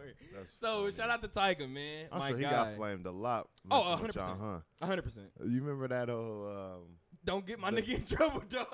You remember the whole BET thing where he was doing where he was like a battle rapper or whatever, bro. and he was like, um, he was like, "Tell them cats I don't be in the alley or something." Bro, like I'm not that. doing this shit, This dog. shit He had a he had a couple of rolling. moments where it's like, why did you do this? Tell me why you did this again. He shot the Tiger. Oh, Shout out to Tyga. I, the, one of the funny stories that I have about Tyga is he was scared as fuck to light one of these uh one of these uh I forgot what the fuck we were even popping that night. We were popping fireworks Mhm. and, and my brother was trying to tell him how to do it. And we were all fucking kids at this point Yeah. and he lit it and every time he kept lighting it he kept like moving back so fast that the bottle was still wobbling so my brother was like you gotta stop because you gonna fuck up something Yeah. so he did it bro me and my brother started talking my brother was leaning on the wall i guess i guess michael did the same shit bro he sparked it that bottle got to twirling Ugh. that bottle fell and took off toward my brother. We I will never forget. We had a brick wall that was like the it, it symbolized the end of our driveway. Yeah. So it was it goes all the way to the back where the parking area was. That fucking firework rode the wall, and we saw the black the black little streak that it created. That's crazy. Bro, we thought Jarrell was gonna fucking kill Tyga that night. Dog, it was bad. He was like, Michael, what the fuck? We were like, hey, somebody grab Jarrell. oh my gosh, bro. Funniest shit in the world, funny. man. Good times. High school kids, middle school kids doing shit we probably shouldn't have been doing. Um, but yeah, well, I think I got one more little, one more thing to play. I think I killed everybody in the game last year. Man. Fuck it, I was on though. And I thought I found a girl in my dreams at the strip club. Mm-mm, fuck it, I was wrong. I'll tell That you what, that boy Tyga got to be mentally strong, man, because he done made it through so many, so much, man. And he's still making radio hits, still making money. And not only that, and you just said it, the second part, the making money, he's making it in so many different areas and Yeah. avenues that people are looking at Tyga like, So you could think, you could think, y'all can say what y'all want. you could think he a lame and all that, but hey, that man's still out here striving and going through all this criticism. I wonder how life. Who knew that a flower would grow? Y'all want to give you our top threes while we got this last one playing? Talking about his songs in general. His uh intros. Oh shit, I would say. Like I'm saying, I'm saying Legend, Tuscan Leather, and uh, what did I say? I said Legend, Tuscan Leather. OMDB, yeah. Take care. Yep, running everybody up. My, they're my top three. You know what's funny? Like I say one of my favorite Drake songs that nobody like says the same thing that everybody I feel like everybody forget about is Fear from uh Oh, facts. Fear Boy. How you thinking about your life a different way? Nah, a couple of those records will have you second guessing some shit. Like, you know what? Maybe I should. That's Maybe- probably the most played track by Drake I've never, you know, played throughout my life. Fear for sure. Club Paradise is high as fuck for me. Yeah, that Oh. too. Club Paradise is high as hell for me, dog. Club I played the hell out of Paradise. Uh, what's that damn That song? one, yeah. What? what there's another. There's like a group. Free Spirits, No, no, no. No, I I know it's, it came out around the same time. It's Club Mhm. Paradise is something else. Dreams, Money Uh, Can Buy. Yep. Yep. Yep. Cause guess what? It's I was gonna keep package. going. It's on care package. My fucking shit. He finally, they finally put because I used to, you know, I literally would take that song, download it a certain way to You put it in the get- Apple Music, and then put it on my phone. Mhm. But finally, he put it I had out. to download the MP3s and Yeah. drag them to the YouTube to MP3 converter. YouTube the MP3 and put it on your Apple Music. Get them shut down. Whoops. Um, it's hard as hell to uh to even rank these Drake albums, especially or Drake intros, especially when you realize "Keep the Family Close" didn't even get mentioned in us talking about we were talking about. Um, Got a lot of music though. excuse me. No, it's, it's great music. Uh, y'all want to talk about Three Stacks verse on uh on uh the unreleased Donda track? I mean, un- unreleased Donda record. I messed with it. It was smooth. I, I hate that you know, like he came out and said though. I hate how it got brought out. Word. You get me? Because he he took that as in okay, mother passed a tribute. You know, I'm Yep. gonna put my mother in the mix too. You don't take that and you know spin spin it differently. On like, come on now. He giving you respect. Don't spin it a certain way. And even then too, I feel like they said that Drake or not Drake, they said Kanye had two uh verses, two versions of verses on that um record. One, I guess he was more talking about not even his mom, but he was talking more about the subject matter. And the second album, I mean, the second verse obviously is the one that everybody heard. He was, uh, I'm not gonna hold you guys. Y'all know how I feel You got to give me your take on the album too. On Donda. Yeah. Oh, that's a bet. I could do that. Um, I think I've said this before. There are real niggas everywhere. Definitely. I've always been taught if anybody can get popped, anybody can do the popping. So I respect everybody. Not gonna lie. Whether it's true or not, I heard Kanye claim GDs and laughed. He did. I Claimed laughed. who? And I, that was kind of weird. GDs. I, I didn't I didn't get Gangster it. Disciples. I, I Why- laughed why- too. I Why laughed he too. do that? He just I, I guess as a threat to Drake, whatever. It, it, didn't, it didn't sound like it was a it was a verse that was going out. It could have been him just, just letting some freestyling from his head, just getting some shit on paper or getting some shit on record. That's fine, and it probably was never supposed to see the light of day. But I laughed. I did. yeah. I just did You don't hold nothing like that. I think if you really wanted to put it out, you'd have put it out. So for sure. That's why I don't think he was just talking. He was just talking, but I just heard Ye say that Yeah. and just laughed. Like I mean, it could be true. In fact, I think it is true. Not the point. like, bless. Bless you. Mm-hmm. Still not the Or point to maybe me. or maybe he was holding it for a deluxe explicit album. You think? Cause the album isn't explicit at all, Not at all. and you claiming GD on like Yeah. But see, here's the part. Here's the problem I I'm- have too. maybe he wasn't gonna release it in the album at all. You know, it's a tribute to your mom, so you coming at somebody else wouldn't do that respect. So Three Stack said that he didn't know that it was supposed to be a clean album, whatever the case may be. First of all, there's moments where obviously in the record you're supposed or that you hear curse words where where they're supposed to be, but they're blanked definitely. You can hear Fabio easy through his. hundred percent. The LOX, like there, it's all through there. Even Ye, and this is the part that I can't get with. By the way, I will say musically, musically, yeah. I'm talking every instrumentation that went into it. I haven't felt this way about a Ye project since my beautiful dark twisted. Oh yeah, I love I love this album. I love this project.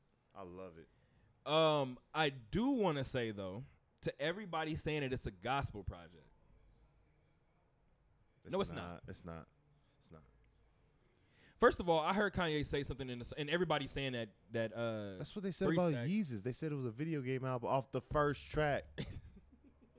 like yeah, the first track. Yeah, I didn't like the first track, but after that, it No, get, it get a little better. It get better. it gets spotty though. Can't hold my liquor. Uh, Black Black Skinhead is probably the best song.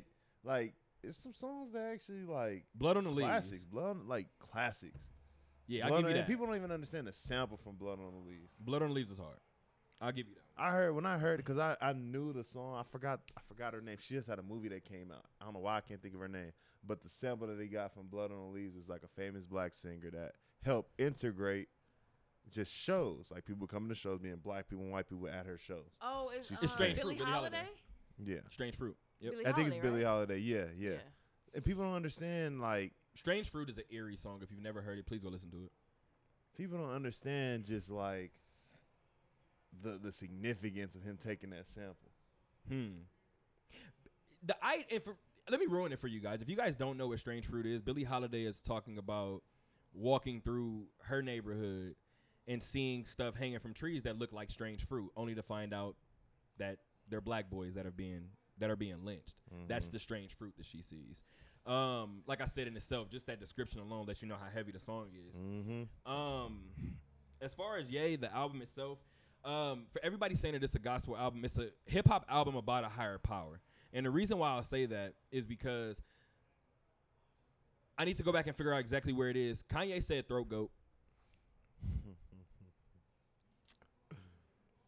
and I normally wouldn't. I feel like I'm fucking tattling right now. Only reason why I feel the need to say that is because for everybody that was saying, "Oh, he didn't play three or he didn't have three stacks album playing because or uh, verse go because it was too explicit. It was too explicit." If he was trying to pass this off as a gospel album, he wouldn't have said throat goat. Yeah, it's not a gospel album. He wouldn't have had the song with Favi. Like 100. percent The LOX probably wouldn't have been Shout nowhere out near I think there. Shout out hear to Favi, man. about Nah, he's he when it come to features on that album, I feel like he did his his part the best out of anybody. Yeah, Yeah. The Weeknd did his part with the singing. If you want to talk about singing, then yeah, I give Weeknd his part over. I wish little Nah, ba- I I believe it. wish Lil Baby would have went harder. I feel like he could have did way better than that. I think he, if for what it's worth too, he could have been worried about the nature of the album too, Yeah. and probably not knowing how, you know what I mean, how deep into his bag to go. Um, what was I about to say? Um, oh, oh, whatever. Fuck it. Maybe I'll just get to the next point. We was talking about the album. The, Yeah, I was. I know it was Parts the or throw. Oh, the, when I mentioned Throw him goat, saying yeah. throw goat. Why did I not hear everybody saying that Jay Electronica's a written testimony was a gospel album? There, it's the same shit. It's the same exact shit. It's high quality music about a higher power. People Why is Kanye's God considered or higher gospel? power, and they automatically go gospel. But wait, wait, wait, wait. Cause they take. I want wanna break that down more. bro. But it's not the same thing because per se nice. because if Jay Electronica is talking about the honorable te- or the teachings of the honorable uh, Elijah Muhammad, and Kanye is talking about Jesus Christ, it's about a hip hop albums about higher powers, or people pulling from higher powers, but only Ye's was considered gospel. Nobody said that Jay Electronica's album was gospel. Not a one. I think that speaks volumes more than anything. So people saw Kanye, saw his Big Sean had a um during his um Dark Sky Paradise. Is I'm that the the album? surprised we didn't see him on this album. I'm not, and I don't want to get into why because I don't want to sound like I know something. Hmm. I don't know anything, but I he's been trying be to get away from them for a long time. Oh, okay. I think just visually what we've seen, like I mean, who I think he wouldn't? wants to go do his own thing. Yeah. Um, I think also a part of a big part of that is the fact that Big Sean came to the scene as the guy that handed Kanye his demo, rapped for Ye. At some point, I want to get the fuck away from Ye. Yeah. Like that's just what I would think. But um, Big Sean during that uh, Dark Sky Paradise um album when it came out, he was on J Cole's Forest Hills Drive tour. His set was a liquor store next, right next door to a church. So obviously, certain people's set designs are going to show you what their album is, or tell you what their uh, some of their album content is about. Nobody even muttered the word gospel, and nobody can tell me it's about curse words because there's cursing in the Bible. So Yeah. stop that. And Kurt, I, So it's just like, what are we into doing? that. Yeah. So I think people just wanted to kind of pick and choose with it. But like I said, the album is amazing. I do like the I album. love that album. I, I heard. I Um, heard one of you. Who was that that came on the podcast last? Said he didn't like the album. Um, Celine. I ain't gonna lie. album? I ain't gonna lie. I clinched my fist when he said that. He I turned into hot. Arthur. I was He hot. turned into the Arthur me. I was like, "What you mean you don't like the album?" And you see when I said my beautiful dark twisted fantasy, he kind of looked at me and was like, "Really?" This is honestly top to to me. I literally can say top three Ye projects. This one? Yes, I don't say it's. oh. I, I can't. What else is in there for you then? Because the other two? graduation is number one. Off That's what I thought. So off top. okay, that's what I graduation thought. is the best. Is one of the best albums I've never heard. Then where is life. College Dropout and uh, My Beautiful Dark Twisted Fantasy? See, Because whichever one of those is for is already a crime. Whichever one. I'm sorry, but beautiful dark twisted fantasy. It's four? It doesn't have as many tracks. That's the reason why I gotta put it back. what the fuck? When I look, how many tracks? Got 13. Ain't a miss on that bitch. Bro. It's not. It's not. I give it that, but it- oh man. to me, I gotta go graduation. I don't know where I put, cause next after that is Donda and 808s and Heartbreaks, and I don't know where I where I put these two at. Honestly, man, Late Registration is one of my favorite Kanye albums. I don't know where it lands in his uh in his tops of, of best albums. It is But- cause Fam, Yeah, my beautiful dark twisted fantasy is in my top three, and graduation's in my top three. So everything else is gonna have to work its way around. Cause yeah, the, just the dark fantasy. You got dark fantasy. You got you got power. You got all the lights. You got monsters. So appalled. And that's what I was gonna say. Now the thing is, what you just said. Now stop right there. And this is why I'm gonna get on your head because this is fucking unbelievable that you just said that. That is tough. Now that, I uh, now that I think about it. Raekwon is one of my favorite rappers. Now, "Gorgeous" isn't out. It is a song, but I'm gonna do this on purpose. At Power, I think Kanye. Well, Power is my favorite Kanye West song of all time. Mm-hmm. So from Power, and matter of fact, show me my whole album. Don't do that shit. So from Power to All of the Lights, the interlude and the record, Monster, So Appalled, Devil in a New Dress, Runaway, and I'm gonna stop there. Give me a better one, two. I'm not even gonna count the interludes. Give me a better one, two, three, four, five, six. That's six records. If that's a demo, just imagine those. That's six record snapshot. Yeah, I hear you. I hear you. That six record snapshot is better than a lot of niggas full length albums, It is. Definitely is. and that's why I think that's the best Ye album to me, because it's his own Oh, that's mini your album number one? inside of this shit. That's It your is. number one? Uh-huh. It is. That's what's up. Well, it's my favorite one, so not my feel you, I my feel you. best, but I think graduation probably be his best.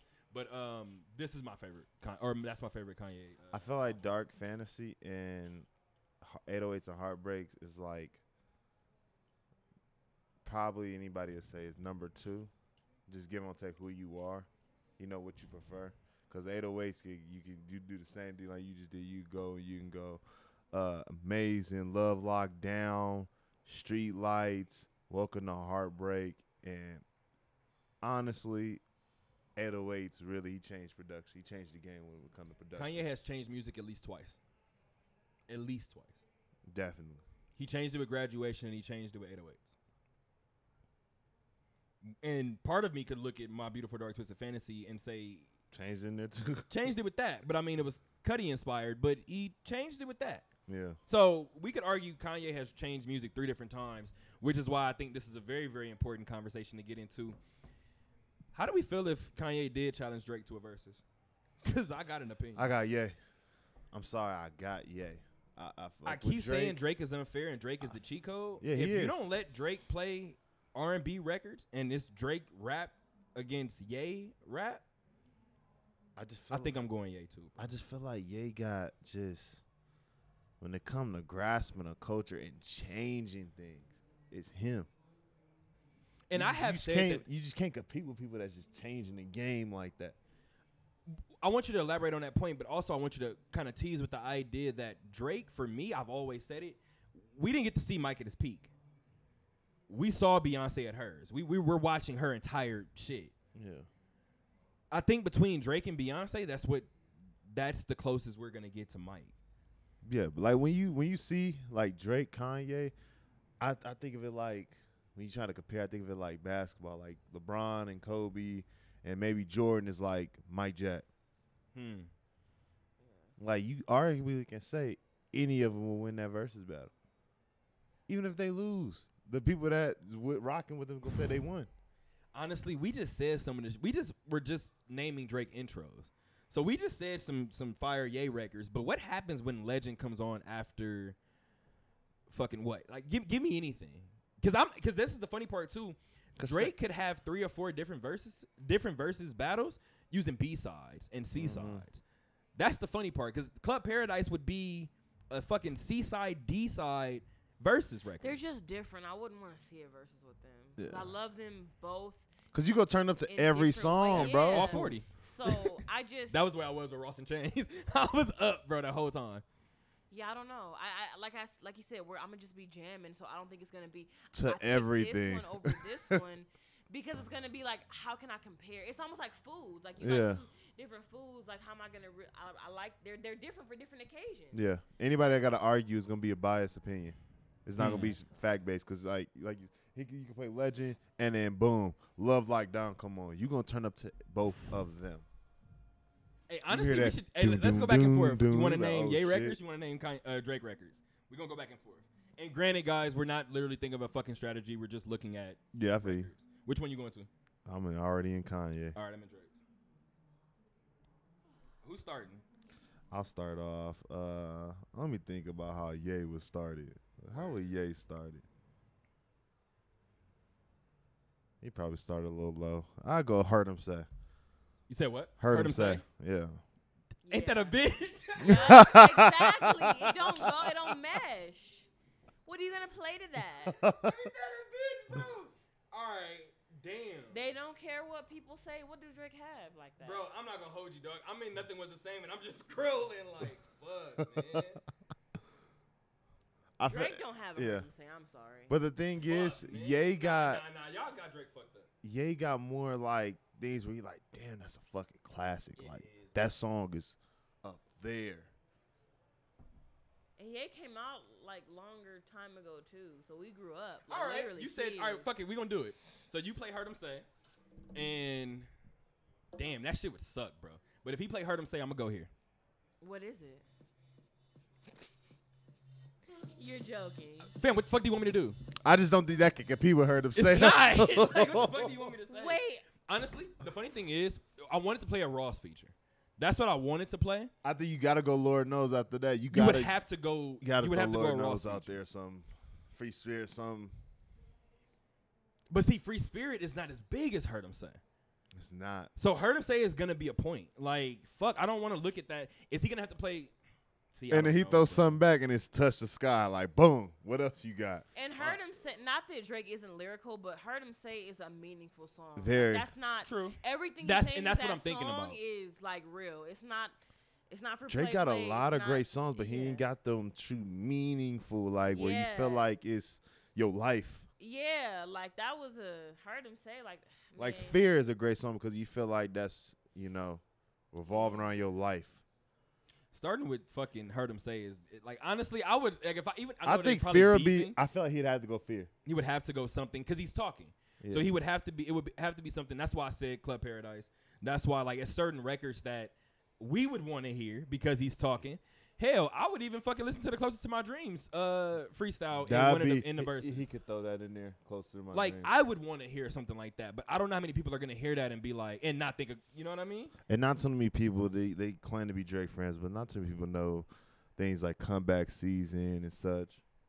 That bro, Facts. That's the, and that for what it's worth too. Like it's some songs I literally Drake know bar like every verse from comeback season. Like Oh, absolutely. what's that? s- Ah, was it Closer with to my dreams is probably my favorite Close to my dreams? But uh, song. must be album. money. Like it's weird that I know every lyric to that song. Honestly, if you play Heard Him Say, I'm trying to think like you said something that he would talk. He could play Dreams Money Can Buy. Yeah, definitely. He could play Dreams Money Can Buy. So, and the funny thing is, it's Drake's fault too. Why it took me so long to even find something? Because Drake has so much fucking music. Yeah, So, uh, you want to go back and forth a couple times with a couple more uh, songs? yeah. I'm a, I'm a still probably not even give it too much thought. I'm just saying uh, No, I feel you. records.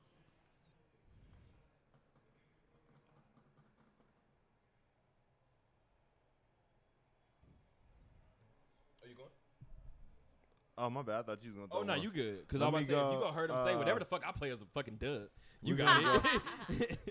We're gonna go. Um, we can go champion Champion. on All right. graduation. Oh my god, what do you what? What are you gonna play? Like I like you don't. Bro, have, fuck you. It's crazy though. I'm playing Unforgettable. I get it. Just I guess. What else you playing? Granted, he- I'm not playing his record, so No, yeah. we're kind of yeah. one sided already. But After that, after that, you. that's how gotta- you know how powerful Heard Him Say was. I played two or three Drake records, and we still looked at Heard Him Say and said, Damn, like "Nah, fam, I don't know. You still ain't got that one." uh, after that, go with good life. Good life. No, Oh, that's my shit too. I used to be singing that song. Good life. And see, the- but the thing is, too, and this is how- and this the funny part too. Drake and see, are we Starting staying away from from R&B? Drake? Because I was No, about to no, say that's no, the part no. of the verses too. Because because if it go into because if it go into hip hop, I promise you, like because he Yeah, gets to play Ye J records. This is this is yeah, a- this is yeah, it's gonna it's gonna get ugly. I think so only because it's Ye and J records. Mm-hmm. It gets a little murky. So if you limit Drake to rap, for instance, if if he wanted to play uh Champion and I hit him with uh Teenage Fever, what if Drake is sitting here like I'm just gonna play a bunch of shit that you don't have? But he could come back with his songs that he featuring with because you you already know Production Kanye is really like strong on Lauryn Hill. Hundred percent. He'd throw them at him. Them Lauryn Hill He got a sample Lauryn songs. sample on this on this album on Donda. Just throw them at him. that shit nasty, bro. Yeah, so Drake and Kanye don't. Need Whatever you play next, I'm playing Wu Tang forever. so we gonna go from there. uh, flashing lights. Yo, dude, can we gotta stop? Yeah, We're this st- I'm stopping this. Just uh No, Flashing no, no, no, lights. no. What's, No, what, no, what's no, what no. are you gonna play? He She don't just he just he just changed your whole vibe. Wood floors in the new apartment. Record means rewind, a gunshot means forward. Flashing lights? I think the only thing that would happen in the verses if Drake plays this, anything that he plays from this album, people would be like Quinn Miller. I think that's the only thing why Drake is already at a handicap because he probably can't play much from this album. Cause they're, cause somebody. Quentin Miller. They would they would wonder how much Quinn wrote. Yeah. However, that should be a point. Energy should be a point. I mean, it depends. Energy and Good Life would be dope as fuck to just watch. I just want to watch Yeah, it back and forth. Just Definitely. like definitely. Um, it's probably gonna fi- it's probably gonna go depending on how you're feeling that day. definitely. You want to do one more? Then, then he could come and then he could like he mess. Good thing with Kanye, he he knows how to grab a female artist and throw them in because like you can look at late registration and throw in "Bring Me Down," boom, Brandy going off. Okay, well, cool. Well, while you doing that, I'm gonna make sure that Our play. diamonds from Sierra Leone, Leon. no, that's my that's that's there. That's there, bro. That's there. That I, I I would hope that Drake would hear that shit and be like, "Fam, that's some shit." So while you're saying that, and you said you were playing what uh song from um, even if you play Diamonds, I'm playing this. Little diamonds, yeah.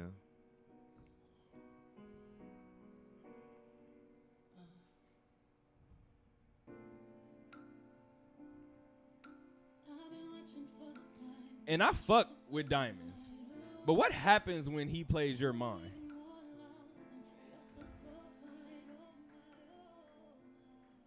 So I don't know, man.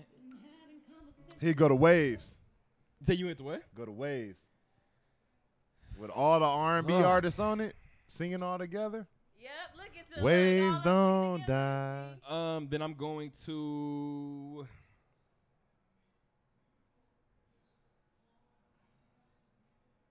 Then I'm going. Oh here. shit, Christian Dior denim flow. I forgot about that song. If you go to Waves, then I'm going here. What you mean I ain't call you? I hit you when I landed. Oh, landed. I forgot he remixed. it. Deuces. So, I don't know, man. This should be funner than we think. It but will. I, I got, I got, yeah. I do. I think I have, yeah. But we're not gonna sit here and act like Drake doesn't have some shit. By the way, for what we're just talking about right now, But he did take Usher Steez in that. But go ahead. for talking about what uh something that Mike said earlier about moments, Fucking street cars. Oh my it's goodness. interesting. Yay. low Damn, key, yay. Low key, low key. It's interesting that uh so many people have talked about um well, the Joe Budden podcast has done it recently. And I thought I was out on a on a limb by myself. Everybody who has listened to old podcasts have looked at me like I was crazy for saying that I wouldn't mind seeing an Omarion and Trey Songz versus. Oh, I got this again. Here, relax yourself. relax yourself. Everybody has let me know how crazy I am that Trey is gonna mop the floor with Omarion, whatever, whatever, whatever. I disagree. Now, I think Trey would win. I said that. I do think y'all are selling Omarion short. Y'all just disrespectful. How many However- albums does Marion got? Thank you. you not many. He barely has a anything to pull from. Oh we're not gosh. saying. We're not. Do we saying, have Omarion I know you got on Ross stuff. albums? Do we have Omarion on Ross albums? Yes or no? Yeah. Yeah, bro. Do we have Omarion featuring with people like Sevyn Streeter, fucking Kelly Rowland, whoever the case may be? Do, do we have? Cause it'd be Amari- like it'd be like how and can he play B2K records? If so, to all of those questions, Yeah, he y'all got can. oh fucked up. Yeah, you can. But it'd be like how Fat Joe was the other night. You feel me? Hey, you're the Segway King today. You're You the feel me? Segway King today because you know where we're going. It would be like that, like a whole bunch of features. Like he, oh, That's my. Po- Thank Another round was fire. Thank Another you. round was fire when it came it would be for Omarion for him to have an upper hand. It would be nothing but features. So he- he's getting wiped. Trey, all Trey got to do is pull. He can pull from mixtapes yeah. and just have him on the record killing it. That meant the Fat whole Joe way. had people just doing their own. Yeah, Nelly do his own song. Yeah, yeah. I, I, thought, and I thought I Nelly, caught that shit bro, too, bro. Nelly didn't even sound like Nelly. Did you catch that? I did. I was like, that's Nelly. Yeah, it seemed like for a minute too. It's not like this, his mic might have been off at first. Like I shouldn't say off, but like off in the terms of uh uh not all the way off in terms of like off, but levels. Levels were off. Levels were off. That's what I meant. Um Definitely off, man. He didn't. He sound raspy a bit. I don't know. And that and we about to actually hop into that right now. But going back to Caprice's Trey Songz point, that's the point that I kept saying too. I, I'm talking about music wise, and I do think Omarion has a lot. Um, I mean, I do think Omarion has some stuff that people are sleeping on. Maybe fuck that. He may have a lot that people are sleeping on, but Um, I did tell Caprice the thing with us is I think we would hear a B2K record and be like, man, I remember being seven, eight at a school dance, whatever the case may be.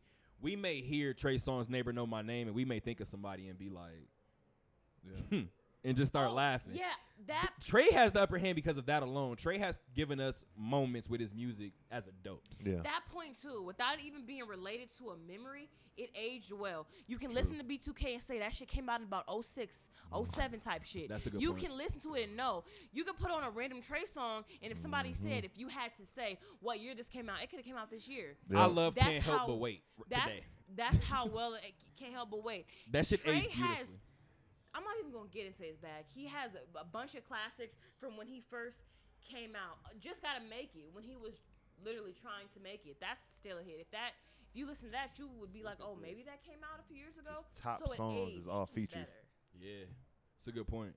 Like I, I fuck, like he could sing. Don't don't get me wrong. I don't know who can sing better because like like Bria's interlude did his Yeah. thing. yeah, Um, he did, yeah. He had a Girlfriend with Bow Wow, he had an Icebox, interlude oh, with um that I don't know if the song is. It's not called Oakland. It's called Telephone Something. Childish Gambino, and he had a little interlude in the net where Oh, he I was know. I singing. think. Oh, isn't it telephone? It's it's tele, Telegraph, 'Cause I li- Telegraph Avenue, something like that. I know what you're talking about. I know what you're talking about. That's a great Yeah. song too. slow dancing is hard. Anyway, but no, you're absolutely right. Yeah. His top songs on Apple Music, a lot of them are features. So that's the point that uh, Caprice was bringing up too. Um, but we can hop right into it. Icebox. This I'm verse surprised is that Fat on here. Joe. Oh, it I is. know. I feel You like got I'm in some? seventh grade again. Shut up. Fat Joe and Ja. Um, all I'm gonna say is I did this once before. Long live DMX. I did not discredit DMX. Maybe I did. Um, DMX is one of my favorite of all times, but I thought Snoop was just a heavyweight that you don't want to get in the ring with. I, by the way, and I, s- again, this is no disrespect to the legend that is Earl Simmons. I do think Snoop did not go his hardest because he played 50 Cent's PIMP remix that should not be in Snoop's top 24 verses. It shouldn't be. So DMX still is what he is. However, you looked at that and wondered if Snoop even realized I don't want to go with all of these because he's Probably. gonna have some of these hip hop core records No, I that are truly, gonna go. I truly believe some of these dudes get together and be like, all right, They we're do. gonna we're gonna be kind of easy because we know Fat Joe and, and Dude did that. 100%. They mixed together when Ashanti came So out and cool. she did both her songs. We knew it was. It's put practice. together. It's practice. Yeah. So let's so let's do this now and let's jump right into the shits then. If they did that together, why did y'all do that man like that? He ain't got. This is Fat Joe ain't got nothing. Like he. No, fuck that. Because I was talking about pun a lot going in. And shout out to Remy because, and this is no disrespect to Remy. I don't want this to sound like it's crazy and I'm trying to sexualize Remy by no means. I've said this before. I tweeted this before. Women, music is a love language, I feel like. yeah, it is. Women who, and I, I don't know what the fuck is wrong with me, but women that can spit hardcore lyrics bar for bar and don't miss a fucking word does something to me. The fact that Remy came out, and it wasn't Remy, and this is why, like I said, I'm not trying to sexualize Remy. It wasn't Remy herself. But the fact of any woman knowing big pun lyrics word for word, I would lose my fucking mind. And I'm weird like that. Like And that's the weird type I of shit that I would see and be like, though. is that? I don't think that's weird though, cause I got the same kind of feel too. Like when I when my girl get a certain competitive about her, where she not worried about what cards she was dealt, she just gonna give everything she got. I feel a different way about it. Yeah. I just feel a lot better about it. Yeah. That's just how it is. I mean, it's just you you like certain qualities. I mean, sh- obviously, it's I don't even think it's the fact of it's just you visualize a woman taking lyrics like that you take seriously as serious as you do. Yeah, that might be it. Cause I'm telling you, I was watching it the whole time, and I'm listening to it, and I'm like, fam, she ain't miss. Yeah, cause you you understand she feel it the same way you feel about. I'm like, she ain't miss. And on top of that, too, if you know about pun, pun would do shit like that and make it look effortless. The fact that Remy did that shit and was pointing at the crowd, I was like. Mm-hmm. I said, bro. So by the way, I want to give Remy her credit now because essentially you just mentioned it. Remy came out of Cri- Agrippa times with uh Joe. Ja beat both of y'all. None of that shit matters to me, bro. You know the funny part? Ja played one record that I didn't know. Might have been song like number three. played one record that I didn't know. For me to say that I wanted to see somebody stand in front of Ja that wasn't gonna try to shit on him, because we know how the internet has fun with it. Like I, I didn't want to see 50 and Ja No, because I know that, 50. that wouldn't have been. it wouldn't have worked. 50 would have clowned the whole night. Wouldn't have worked. Them they would have fought. It wouldn't have Yeah. worked. So the fact that I saw Joe and I was like, cool, Joe gonna make sure that Ja get his shine. I was watching the shit like, Joe, fight back. When Ja kept saying that shit is old, he was like, yeah, but my shit is older, but it's cool. Cause your shit don't hit like this. Yeah. And always on timer some shit came on, and I'm looking at Ja like, I'm Yeah. looking at Joe like, he's right. Ja said something during the battle that fucked me up. Ja says you were making music before me. You've made music after me. And you still ain't caught me. Fat Joe wanted to go in the back and cry, I felt like. Obviously, these are jokes. Joe was probably looking at him like, whatever, what the fuck ever. He probably was drinking too a little but bit. that shit, feeling himself a little bit. fam, is he wrong? No, he not. Not wrong at all. In terms of hits? Not to me. I don't know, but like you you also gotta look at music just opinionated. You know, that's my opinion. I don't like Fat Joe like that. That's just not. He just not my dude. And y'all already know where kind of where I lie, and this is not to shit on Joe by no means, but y'all know I'm one of the biggest pun fans in general. So I, I don't want to say by default, but it kind of seems like a lot of my Joe love is f- uh, radiating from pun. Yeah. But um, obviously a lot of other people made uh, made appearances. Good to see Lil Mo. Um, do I have something that I want to say? Oh, this is what we need to get to. Now I'm not a New York DJ, by no means. Now I've been in some New York. Envi- I've been in some New York environments, and I love New York, obviously for multiple reasons, but music is one of them. The way mm-hmm. that what they can do with music, the birth of, of hip hop, and they take that shit serious. DJ sets in New York are different. However, I'm not from New York, and I was listening to it, and I said, they not gonna like that. And I don't give a fuck what comes on after this. But how do you guys feel when I do something like this? Y'all get ready to put y'all up on something, man. Follow me when I go with this. When you see something ill, Follow me. know what I mean? That shit is woke. That's woke. Anything ill you see is. Uh-huh. Rest in peace to Black Rob. Wait for it. Like, you know what I mean? Like, yo, I had What would you guys do if we were in a club and I did that? Play it. What you doing? It might be hot. Now, fam, I don't. I'm not from New York. I just said that. Black Rob passed earlier this summer. That is 22 seconds into whoa. He the DJ scratched and went to something else. I love the DJ set the entire night, except for that moment, and it caught my eye through my TV screen, and I said, "They not gonna like that." And in unison, I saw the Hulu Theater at Madison Square Garden start to look around, and all you heard was.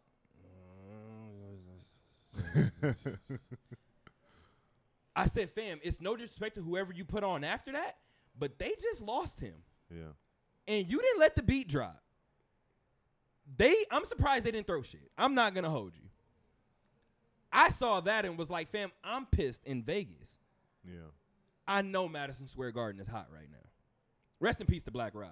Um, and sorry for whoever you cut on afterwards. We don't want to shit on you, but um, I, I didn't think that was too. No, it's not. It's not respectful. I didn't think that was a good look. That wasn't smart to me. Um, Just don't play it at all if you're gonna do that.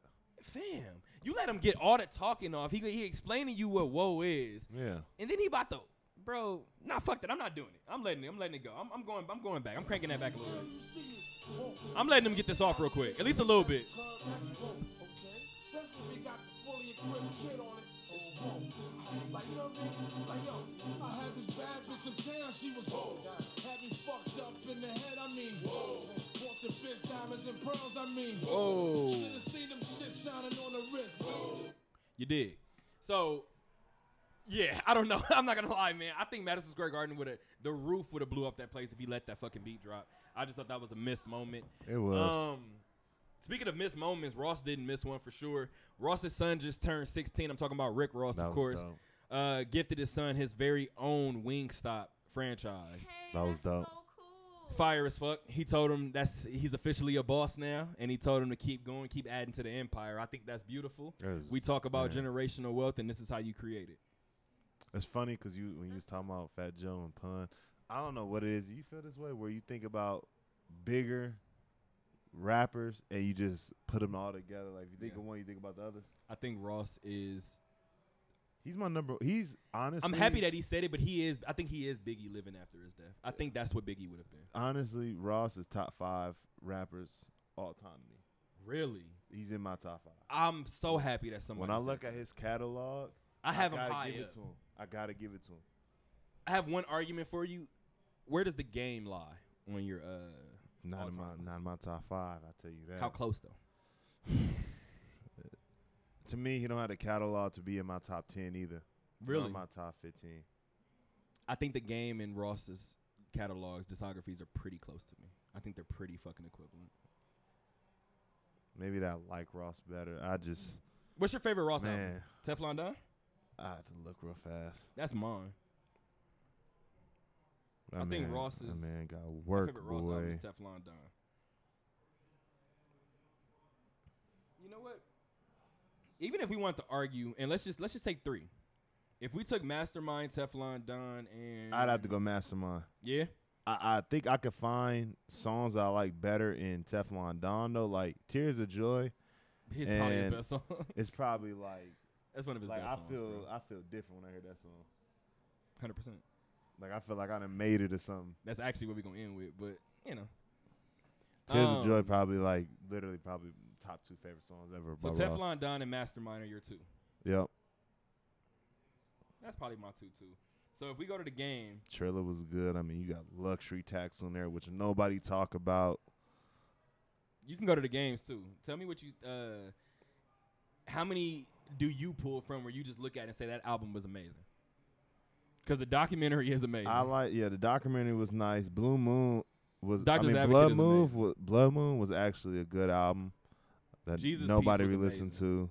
Jesus Piece was a great album. I listen, I played that album out, boy. 1992 was hard. I don't know, man. Uh, anytime I hear somebody talk about Ross though, I think in terms of me, in Yeah. terms of all time like hip hop artists, Ross and Game are probably one after another. Ross might be a little higher because I enjoy his m- music a little more, but Mhm. Game is from the West Coast, so I may put Game higher just for the Dude, West Coast. I think Coast. the only one like I, I think I'd they're be the same person. I think the reason why I be pulling back on game is just being biased because I hate when he open his mouth sometimes. I think that's why. hey man, what I will say, I've uh, Sometimes I just hate when he yeah. open his mouth. Just certain situations I've had, bro, like why, why? Yeah. I just Yeah. I feel like when you know certain things too, like it keeps you from talking about people and that Mhm. has kept me from talking about the game. Um just out of respect. Uh but I hate when I- I idols your tarnish their legacies, man. I hate when idols tarnish their legacies. and that's what's so crazy. I did tell my dad that recently. My dad, uh, I don't know how he feels about the game's music, but me and my dad talk about it all the time. And when I talk about game, I tell him all the time like game should be a lot higher in our West Coast because he is in terms of our West Coast He disc- is. discography. He's one of the goats. If He's he didn't talk. So he's much, definitely he up there. would. Like people would give him his respect. and I think that's where much. we're at with it. I told my dad, I don't feel like we from the West Coast parade around the country or even the world and feel as good about showing the game as our prized possession. Yeah. When people look at him and be like, "Oh, ain't that the one that said that Keke Palmer gave him hit?" Like, bro, Keke why the Keke was minding her fucking business, bro? Made a song about messing with Kim. Like He you trashed so- Vida Guerrero when Vida was done doing what she was doing. Like, in the same sense, freaking say, Vida- Vida yeah, dude, your Vida homie. Guerra. Like, dude just need to just shut up sometimes. You're making it tough on himself. Oh shit. Um, I need to grab that uh, mic. I mean, uh, um, charger real quick.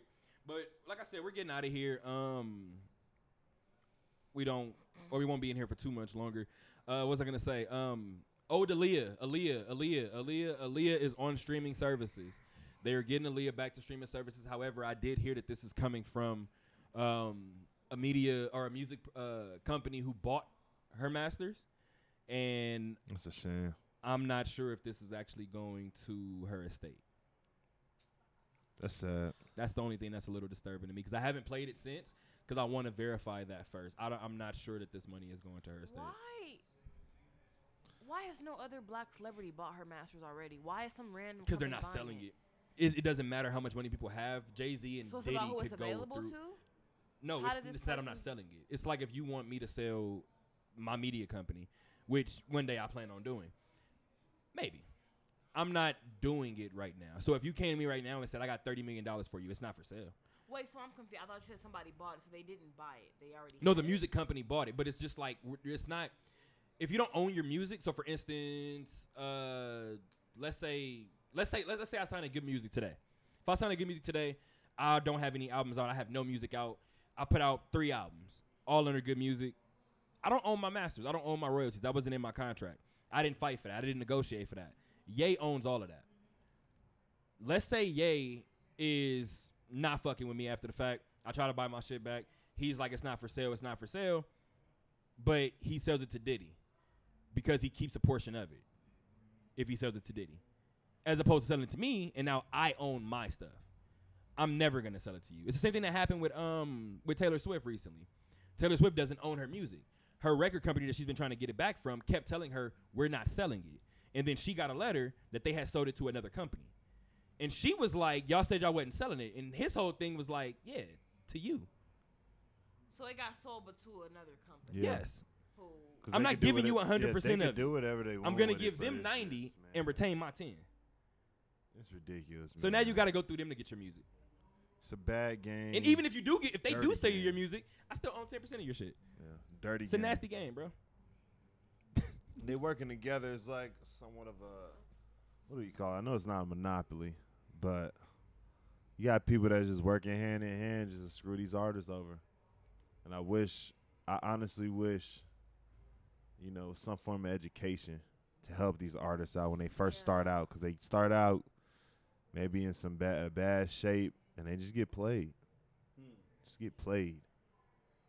Seriously, like that's so wrong. That's almost like well, not almost the same thing as if a, a, a artist who does paintings and you know did a bunch of amazing paintings worth millions of dollars, and somebody looking them dead in their face like, well, yeah, it's not yours anymore. Word. What? Like all my hard work and blood, sweat, and tears, man, that's just wrong. That's just wrong. I feel like, I mean, it's hard because so many people are trying to make it into the industry. But if everybody put their foot down, like they would, you know, have to do more and not be ripping people off. But at the end of the day, not everybody can put their foot down. You flashing Some a people need that money. hundred thousand dollar check in front of somebody whose kids are hungry. Hmm. I don't have time to put my foot down. So I, I yeah, understand. it's unfortunate. Yes, it, they're the ones taking advantage. Not everybody shouldn't have to put their foot down. It shouldn't have to be a collective. They should just do right. But unfortunately, they choose not to. Speaking of doing right, uh, we brought up uh, Britney Spears and her um, conservatorship. Her dad, we mentioned that he agreed to step down, never actually did it. Didn't say when he planned on stepping down. He did sign that paperwork. So as I said before, I keep t- kept Dude, telling a people piece of shit for real. Yeah, he, she's getting married the too. truest form. And Good that's for what I was just about to say. The thing about that is we were gonna know when he signed it, because we're gonna see Britney more. We're gonna hear from Britney more, and hopefully we see pregnant Britney soon, because she said she's been wanting to have a kid. Good. I Good hope she for has her. a big Good old for her. family. Good I for mean, her. it's not a coincidence that as soon as she's l- released from Miss Shackles, she gets engaged. That's that's not a coincidence. She couldn't get married. She couldn't get. She couldn't do anything. And probably, I, it's. I guess the story was they like they were dating, They but lost again. they couldn't do anything. That was that. Yeah. Hey guys, I'm saying this right now only because when I said it three years ago, y'all said I was a fucking idiot. I said that Deion Sanders was going to go to Jackson State until his son was a senior, and then they're both going to Florida State. Florida State's 0 3. Back to the business at hand. Back to Britney. Congratulations Just, to Britney. yeah, just happy. Yeah, just happy I'm it's happy going in a you know positive direction. I couldn't imagine going through that what she's went through. Just couldn't imagine it. You know, And that that's just another form of men controlling women throughout our history. And that's a different level of controlling the woman's body. Yep. Like that's a different level. She got to ask you to get married, bro. That's a damn shame. Like There's so many is- men out here. weird- There's so many people out here having a say in something they ain't got nothing to do. We looking at college sports right now. All these people that control and making money off these kids ain't doing a damn thing on that field. I'm And just by the happy way- she didn't snap. People Oh. love to bring up the incident where like she shaved her head, and Man, locked herself in the bathroom. She I might done have been locked doing that myself in shit the bathroom some days and shit. She Like might a lot have of been people, doing that shit on a lot of people purpose, that too. took their life.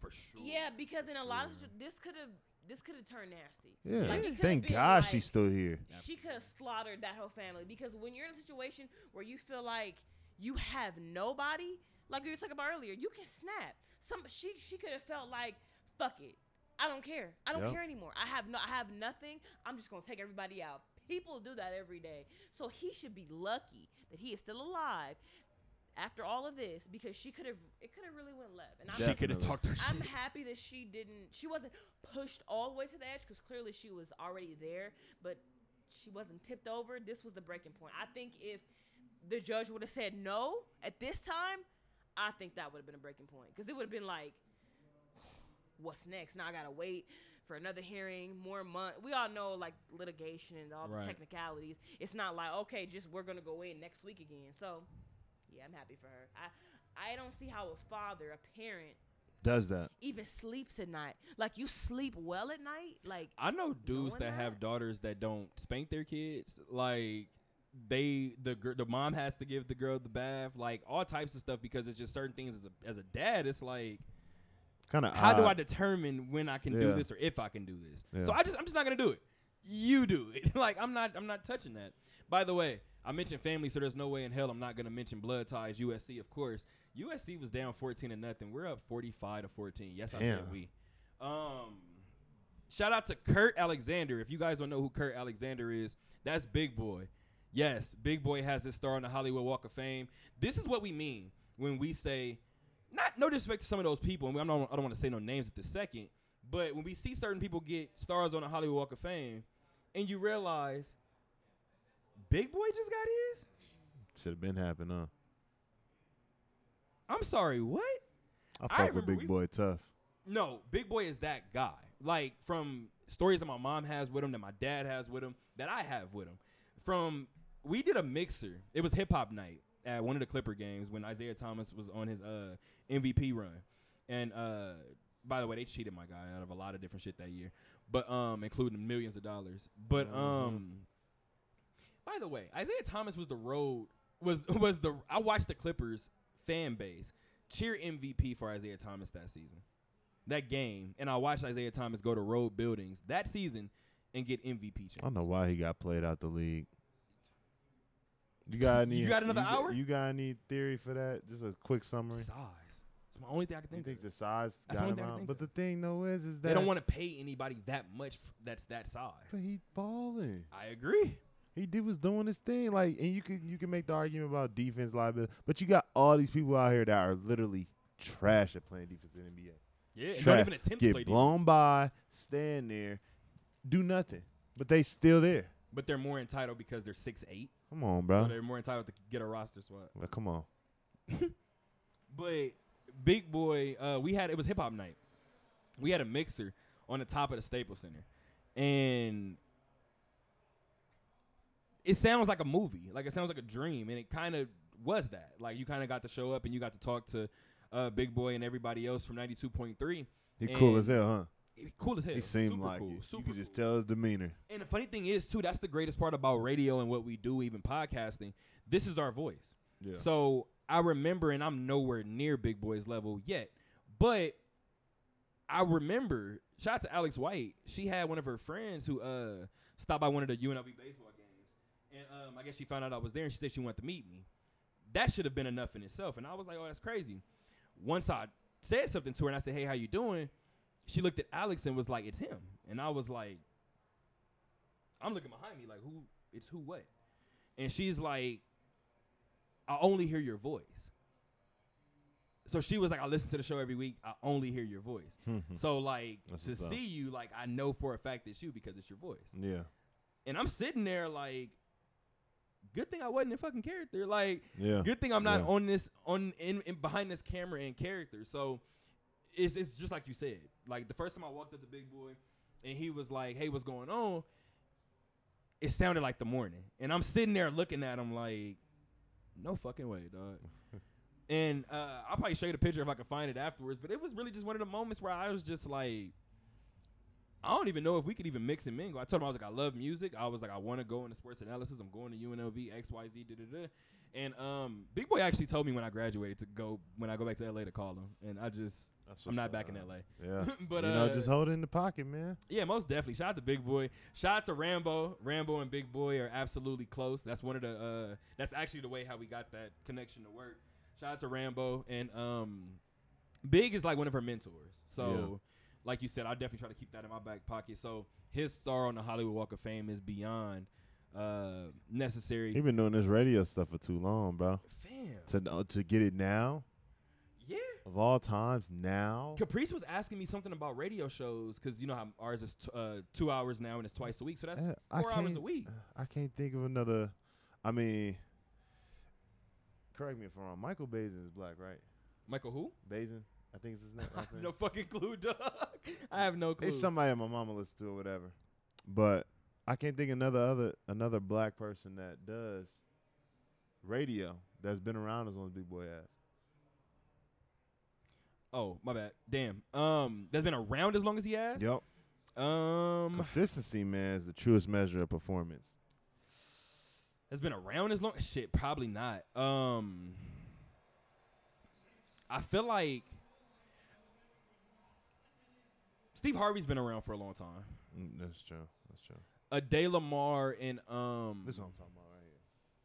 Oh, Michael Baisden. Okay. Yeah. Okay. Okay. Okay. Okay. Is it Baisden? I think it's I thought it was Bazin, but I guess it's Bazin. I think it's Baisden. I could be wrong. What the fuck do I know? I don't listen to him that much, at least knowingly. Um, if we're not going to talk about radio and not mention KNX 1070 because whether I don't know what the fuck y'all do, but I know my granny does. That's all she listens to. Um, Well, then shout out to the classic. I think it's 91.5. is it out well, here? That was back home. I don't know. Oh, okay. See, well, that's what we doing. We shouting out all back home. So still, so 91.5 is still in LA. So that means we doing it. Uh, we got a couple of other red carpet issues to get to, and then we have two other just childhood issues to get to, and we'll get out of here. Um, I want to talk about the Met Gala and the VMAs. Where y'all want to start? Ooh, wherever, cause Let's I, start the VMAs. I didn't watch the VMAs. I don't. wa- I didn't watch Um, neither. However, I keep seeing that Conor McGregor threw a drink at MGK.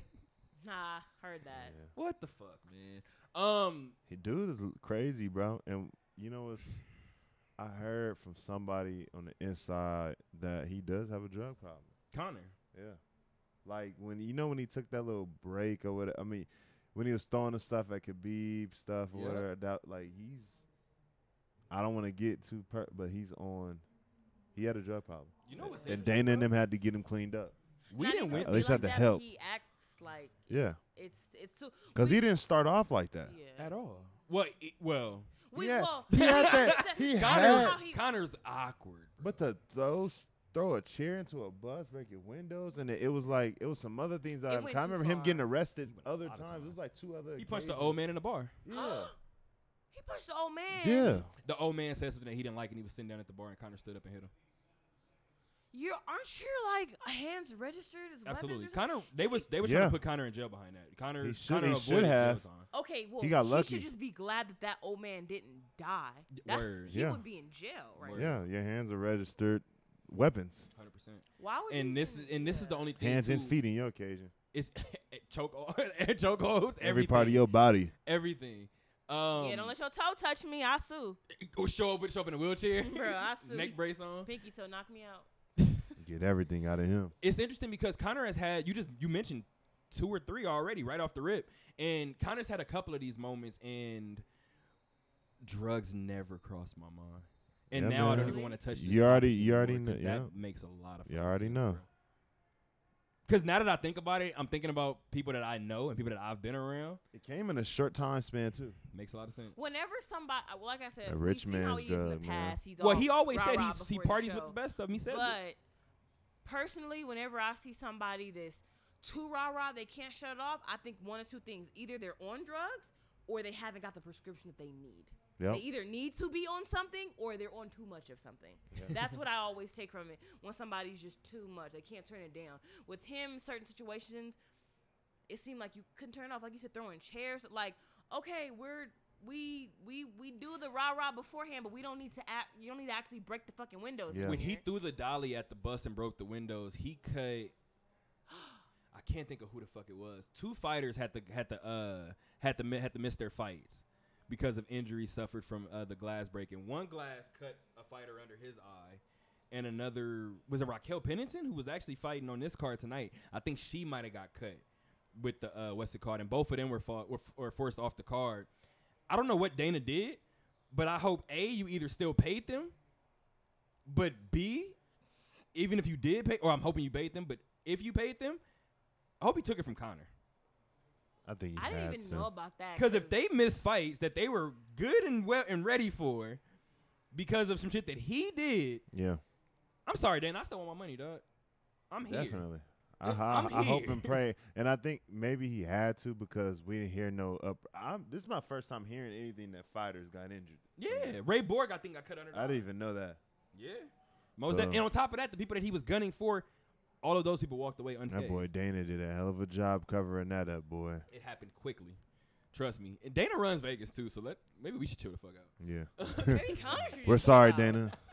Conor, what? you We ain't say chill, and nothing. we'll all chill. Caprice is so sweet. She And the thing maybe that- chill. Yeah, and the thing that makes me mad too is I hate when these people that get a whole bunch of money, they do all this for their family, you know, put people on jets, this is this, take care of their whole family, but they ain't got a support system to keep them out of trouble. Hell yeah. Like, I I- like the time when he was speaking about Dustin's wife in the an octagon or whatever. Word.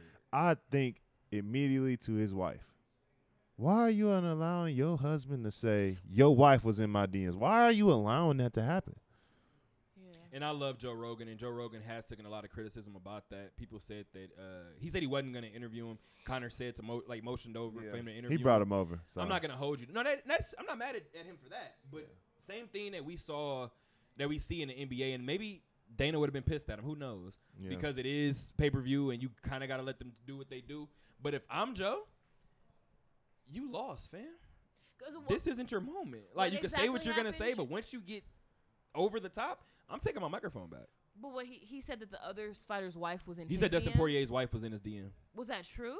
no. According to the screen record that he had, but I mean, who the I fuck mean, knows? but regardless, they it were being been. cool though. Like Yeah. it could have been like, I'm pretty sure Dustin knew what was happening. exactly. It 'Cause he wasn't said like that, no uh, them talking and, And this, he, this, tried, and he was this. trying to paint it as something Absolutely. Yeah, Because he never opened the message and said what she said. She could have sent him, "You're a dickhead." I don't talk about my husband. Yeah, this, this, but this, this. he he never opened it. He just showed that he had an unread message from her and went away from it. Nobody knew what it said. Like she could have really said "fuck you." And it could have been from their previous fight, which before and after they were Right. cool, like they were being cool, like friends, Conor was like trying to the make point to where, donations. yeah, donation to Dustin's charity. Oh, that's not cool. Yeah, at that point. So you don't take stuff like, and that. like You don't said, do that. Your support system. What you don't. It's nobody around you to Check try to you, stop you, check Word. you, anything. It it's really sad because those not to give him a pass, but still, Yeah, like, right. But wait, no, no, no, But, no. But in that same sense too, y'all might be onto something. The fact that there's nobody around him. What if nobody can control Conor? that's another thing. Maybe his wife is scared of him. And what if the I rest of his see friends that. is I like, bro, can- we not finna keep fighting. I can like, what the honestly fuck? see that. Yeah, maybe he didn't put it. For all we know, I'm not even gonna put it in there. Yeah. Well, shit, I- I I'll get where you're put going, a actually. bunch of melatonin in his coffee, and then we'll have a talk. Yeah, swing now, nigga. You feeling real fatigued? I, I bet. Sit mean, down while when I you think of a man like that that's super uncontrollable, punching old It's scary. dudes, it ain't no telling what she gonna Yeah, do. it's not. Yeah, at that point, I would. Who knows? I mean, what she go? What you know? But I would hope maybe she.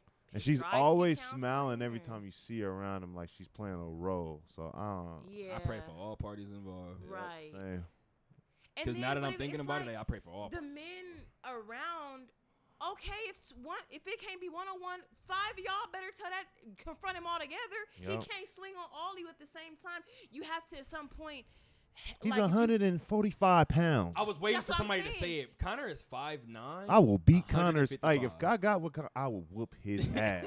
like there's a reason why it's weight class. I'm more than double his weight. Or, yeah, because technically, I if would- you want to fight, you would have to fight Greg Hardy. Like That's he a would, heavyweight, Yeah. brother. he would have to submit me to get to to to, to hurt me. Yeah.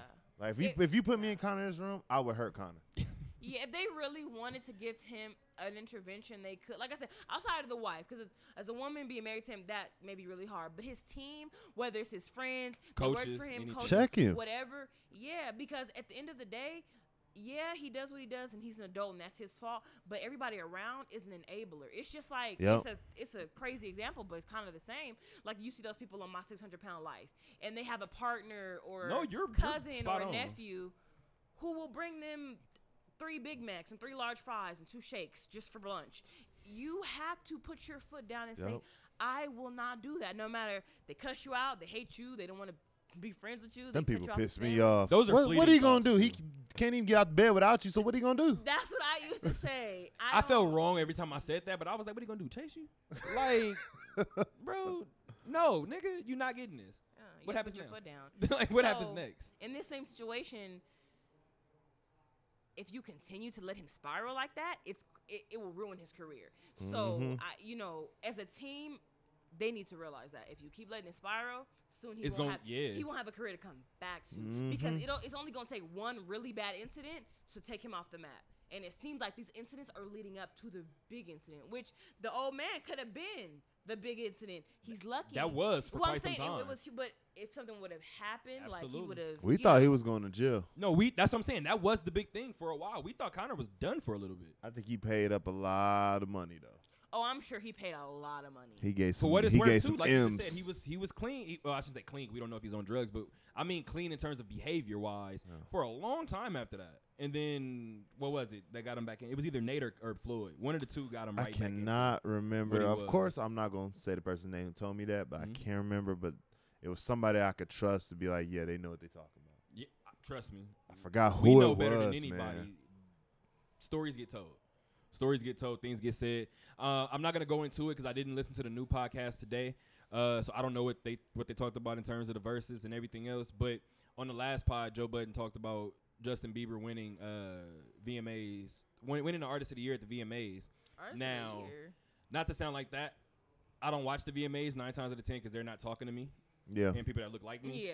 But usually when I hear who won the artist of the year, I sit there and I go, Who the okay, well I've is heard their that? name all year. Or or I've heard that's their name how I all year. be. Yeah, like but even then, like if you hear the fucking the uh the person who won uh a couple of years ago, I think he was one of like the main people that got slimed at uh the Kids Choice Awards. And that was my thing for me because when he won, I remembered the Kids Choice Awards and was like, kids love him. It's the demographic. It's the VMAs. Cool. I'm with that.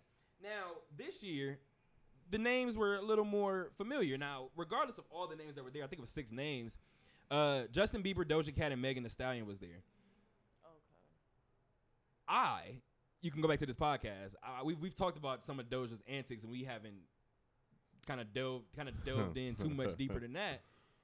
But me personally, sorry guys, if you don't want to give the award to Megan Thee Stallion, and this is why I'm not going to harp on it long because Joe did a very very good job of talking about it. Everywhere I fucking went, I heard Doja Cat. Yeah, definitely. Shit, I Similar damn, to what Joe said, I tried to ignore Doja Cat. she and I damn kept near had me singing So wait, that damn Her Justin? Bieber. say so shit. Oh, oh, That's that was Joe's point. Like you can't tell me I don't listen to none of these niggas, and you can't tell me that Doja didn't have a better a bigger year than Justin. Fuck the numbers, just off of impact. Like, and that's why he was saying like if it's the Video Music Awards, Doja Cat is inspired by Nicki, so a lot of her videos and visuals are out of this fucking world. How does the Video Music Awards not give her Artist of the Year? Just it's just nasty. It's like, always an the politics are gross when you not even when you don't even clean it up Yeah. properly. But hey, shout out to Justin though because I really think he found Jesus or something, or he's found some inner peace because he don't act the way he used to act. He used to be wilding all the time, doing nasty stuff, cuss people out, rolling over reporters' foot, And you know what that is? and stuff. What? That rich man's drug. oh, you think he's on drugs now? No, I think it he was, was. maybe. Oh, okay. I I, feel think he like- was too. Yeah, but now he's much more Yeah. calm. Yeah, I definitely. think influence is a lot too, and Justin Bieber wasn't. Justin Bieber was trying to. Regardless, somebody talked to him or he talked to someone because he did not do that. and he got married too, right? Yeah, he got married. Yeah, he's all like a married Christian. I felt man like now. Justin Bieber was trying to. Oh, by the way, when people ask me how do I feel about white people getting locks, the same way how I said before, how I said I don't pay attention to that shit because their hair doesn't lock, it just naturally doesn't do it. When Justin Bieber posted that picture and said that he had or his locks were messy or some shit like that. and I looked at the picture and I was like, "You look like a Cynthia doll." A who? Cynthia doll, Angelica's doll from Rugrats. Oh yeah, it's all matted. It looks matted. Like you look like a not to Yeah. sound like that, but it looks like wet dog hair. It, it your hair isn't supposed to do that. Like, I and if it is, like, you might want to put another hair in there with it. And I'm not, I don't dislike Justin by no means. Shout out to journals, but I'm he just saying it for what it is. Like, I think back in the time when Justin was kind of wilding and spazzing, Justin, I think Rory brought it up. He was hanging around Lil Twist a lot. I'm not blaming Lil Who, Twist for it. Yeah. I'm not blaming Lil Twist for it. But Young Money has a aura And in terms okay, of we yeah. walk around a certain way. Oh, so he, and with- he's from Canada. I didn't Yeah. realize that. Yeah, Yeah, to be fair, Canada. when he was young, he had a lot of black influence. As an adult, you have to make. So he the thought he was right Brown the. Cool Kids. But yeah, he was t- to be that young. to come over here and for y'all to be first of all, I'm only Usher- I'm only Usher found I'm him. only here because of Usher. so, so he's around a lot of black. One of y'all all-time great black people brought me to this bitch, and now I'm hanging out with Lil Wayne's crew. Yup. I'm that nigga, bro. And you already know how it is. Like, and this isn't even being racial, stereotypical, anything like that. You know when you got the one, the white kid that's around a lot of the black kids or whatever. he doesn't know the culture as much, but we he's, went to UNLV. We he's know him. super excited about the culture. So he's Yeah. gonna do everything that y'all do. hundred percent. Cause From he, the he- sagging to the Cuban yeah, links he to hasn't, the fucking he hasn't all of it, envisioned bro. this. This is what all is what he's seen on TV. He thinks it's cool. He's gonna do everything y'all do. Remember what Cole told him? I was just a. Remember what Cole told him? I was just about to say. They want to be black and think your song is how it feels. So when you turn up, you see him turning up too. Hit the next city, collect your money. Loving it. due. And yeah, it's because it's not just. I said that first bar wrong. I don't care. Yeah, being black is more than just. Being It's black. cool. It's They- cool, but it also they don't realize the cons too. Will, it. will come with it, man. The thing they they get to pick and choose what they Yep. want to be a part of. Us every day we leave the house, we are a black person. So any situation, police, uh, uh, some shit go wrong, somebody done stole some shit in the store. Guess who? Everybody is fucking looking at all the black people. Always. No matter what happens, any any issue. So it's it's fun when you get to like dip and dabble and stuff. Yeah. But that's why I can't respect people who do that.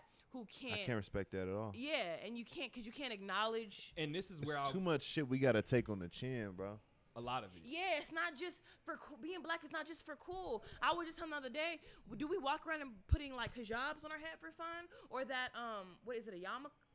The Jewish Yeah. caps. Yarmulke, yeah. Yarmulke. Yeah, but I'm. Oh, I'm thinking about something else. Okay, yarmulke. The hijab, the I think And this then was the- I the thought that was hijab. hijab or is that Hijab. hijab? Yeah, I said that one for a doubt. I think I said Hijab, the, the hijab, Yeah. and then like the yarmulkes. Any anything from Yeah, another race. sombreros, anything. sombreros. People would look at us like, what? What are those black people doing, and why do they have on sombreros? Why are they? why are Floyd they Mayweather calling? walked out against Oscar De La Hoya in green, white, uh, in red trunks and a sombrero, and the world lost their fucking mind, bro. like it, it's boxing, so I'm trying to get in your head, but it was fucking hilarious. If Oscar would have came out with some fried chicken, I know my people would have been pissed. Oh, hot. Fam, like it's a, it's the fight game. Like for what it's worth, too, I understood when Conor was talking to Floyd and Conor said "dance for me, boy," and everybody tried to make it kind of racist, and I was like, Yeah. bro, I get it, but I didn't Conor take was- it. I didn't take I it didn't take it that way I either. Conor was way. telling him to do something, and Floyd did it. Yeah, that's right. Dance for me. Do what I say. It was one of those. Yeah, well, yeah, and that and that's saying that's okay, but any outside of that, don't call me boy or girl. I hate that because that's that slave. Yeah, shit. I don't oh, like come it here, either. boy. Come here, 100%. girl. I do not like that. Do not refer. I am Yep. a grown woman. Do not say girl or boy. I they. they I don't like bad. that because that's slave shit. I don't like touching my hair because that's slave shit. You know, they 100%. touching people hair. They don't. I don't like. And also, I hate this. I had it happen Friday because I'm in a um, I'm in a teacher program to become a teacher by January. you did. So I got to do field training. So I'm field training teacher, whatever. I got to do ten days online with an online teacher to learn how it is online. The ten days in class. Online, and I'm up there, whatever, and the lady talking to me, and she's like, "Oh, your voice is so well. You speak so well." I hate when people tell me that. I hate it. You should ask her how you Cause supposed she, to sound. Yeah, she like, what- basically she because she and that led her to ask me to um because her students don't have a book, so she has to record her voice reading the text. So she wanted me to read it. She's like, "Oh, you speak so well. Can you do this for me?" I'm like, "Why do you have to like?" I'm like, "Yeah, I understand. I'm black. Right. Okay, not every black person you know, speaking slang, this, this, and Yo, like, yo, yo, what's Yeah. good? Like they think we talk like that all day. And they See, think, my and they think, thing but they think you the good one. They think you the good nigga. Right, yeah, They exactly. you the good one. They think Oh. you ain't like the rest of them. They think you that friend. They be like, oh, like they could say, oh, I, my friend is this, this, this. I hang out with Mike, so I can't be racist. But in re- all reality, they think you the good one. Absolutely. yeah, you're, they're you're, like, you're not oh. You're like the rest of You're different. Oh, You're not you're like so the rest of them. Yeah, well, because And the funny thing is too, you've kind of seen me in, in action in certain moments. Like if a person tells me some shit like that, I'll tell them quick, I, nigga. I've had too many run-ins with Nip to not listen to Nip's quote unquote teachings Yeah. uh, that we see circulating on social media now. Mm-hmm. But Nip was right. You gotta adapt to whatever room you in. So anytime a person be like, "Oh my gosh, you speak so well," I always do the exact opposite and be like, "Well, I mean, shit. You want me to do the opposite? I could." And, and most white most white people always get kind of like, "What do you mean?" And they, And they I don't, tell them like, yeah. I, I could be, the, I could cut this off. Let me know how you want to rock. Cause that's our language, bro. Like yeah, that's we, how we talk. Like we are. we know how to. like, We, come on, fam. we can That's be our language, bro. but you like people, people so get it mis, people get it misconstrued, misconstrued, or That's however, true. No, whatever. you right. Mhm. They get it messed up because it's like, for one, we are a brand, the most newest culture. We got taken from Africa, Yep. you know, and we were and we were sold by our own people there. Mm-hmm. So it's like co- ties was just cut, just cut off. Language barriers. We all have that. no like, we have nothing to do with the culture there at all. We don't know where we came from, country, Right. tribe, village, nothing. We come here and it's literally brand new start. And our culture is literally what we've made here. So our language is our slang. Yeah. Hmm. So I take it as in it's just like a Hispanic person speaking Spanish. We speak slang, we speak in our language. Uh-huh. You don't understand it. And with Spanish people, they have they speak Spanish different ways depending Yeah. on where a person is from. They speak a different slang or a different Exactly. way. So the same way y'all can understand Yeah. that. Don't think it as ghetto, think of it as our language. Right. It's not uh, because they're saying a certain way. Like I you like said, that. it's not. It's not Yeah, ghetto. because This you is can the say way. certain things. This is the way we speak. This is our culture. Yeah. This is this is what we had. This is what we've made for ourselves. We I'm we a culture had for the rest to- It's of my life. us. It's yeah, ours. For so long, black people had to do what? We had to yes sir, no sir. We could not do things around white people until you got home behind your closed doors. Then you If could be you. If you had that, if you had a home to go to, Yep. depending on what year it was, if you didn't live still with your own, like, who used to be your owners, but now because you know there was then indentured slavery, because Mm-hmm. really we were still slaves. But Yep. anyway, now we don't have to turn that shit off because we outside. We don't have to turn that shit off in certain settings, and they still not used to that. Like in their like what they don't what a lot of white people don't understand is the same way slave shit is embedded in black people, and we have to drop certain habits.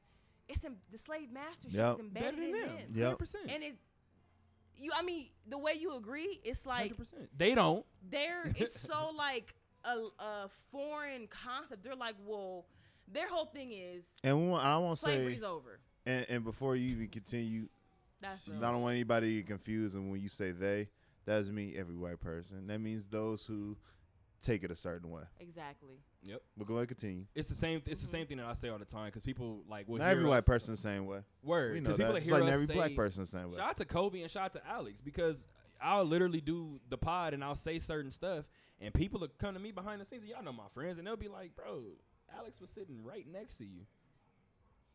Alex agreed. fuck are you talking to me about? I remember when we we, we talked about Jussie uh, Smollett when he did whatever his fuck shit did when he lied. Boy. Um, I was it was one of those things to where we all got behind him, of course, in a moment, and then when it came out, everybody was like, "Bro, what the fuck?" It was pissed off. And a- a hundred percent.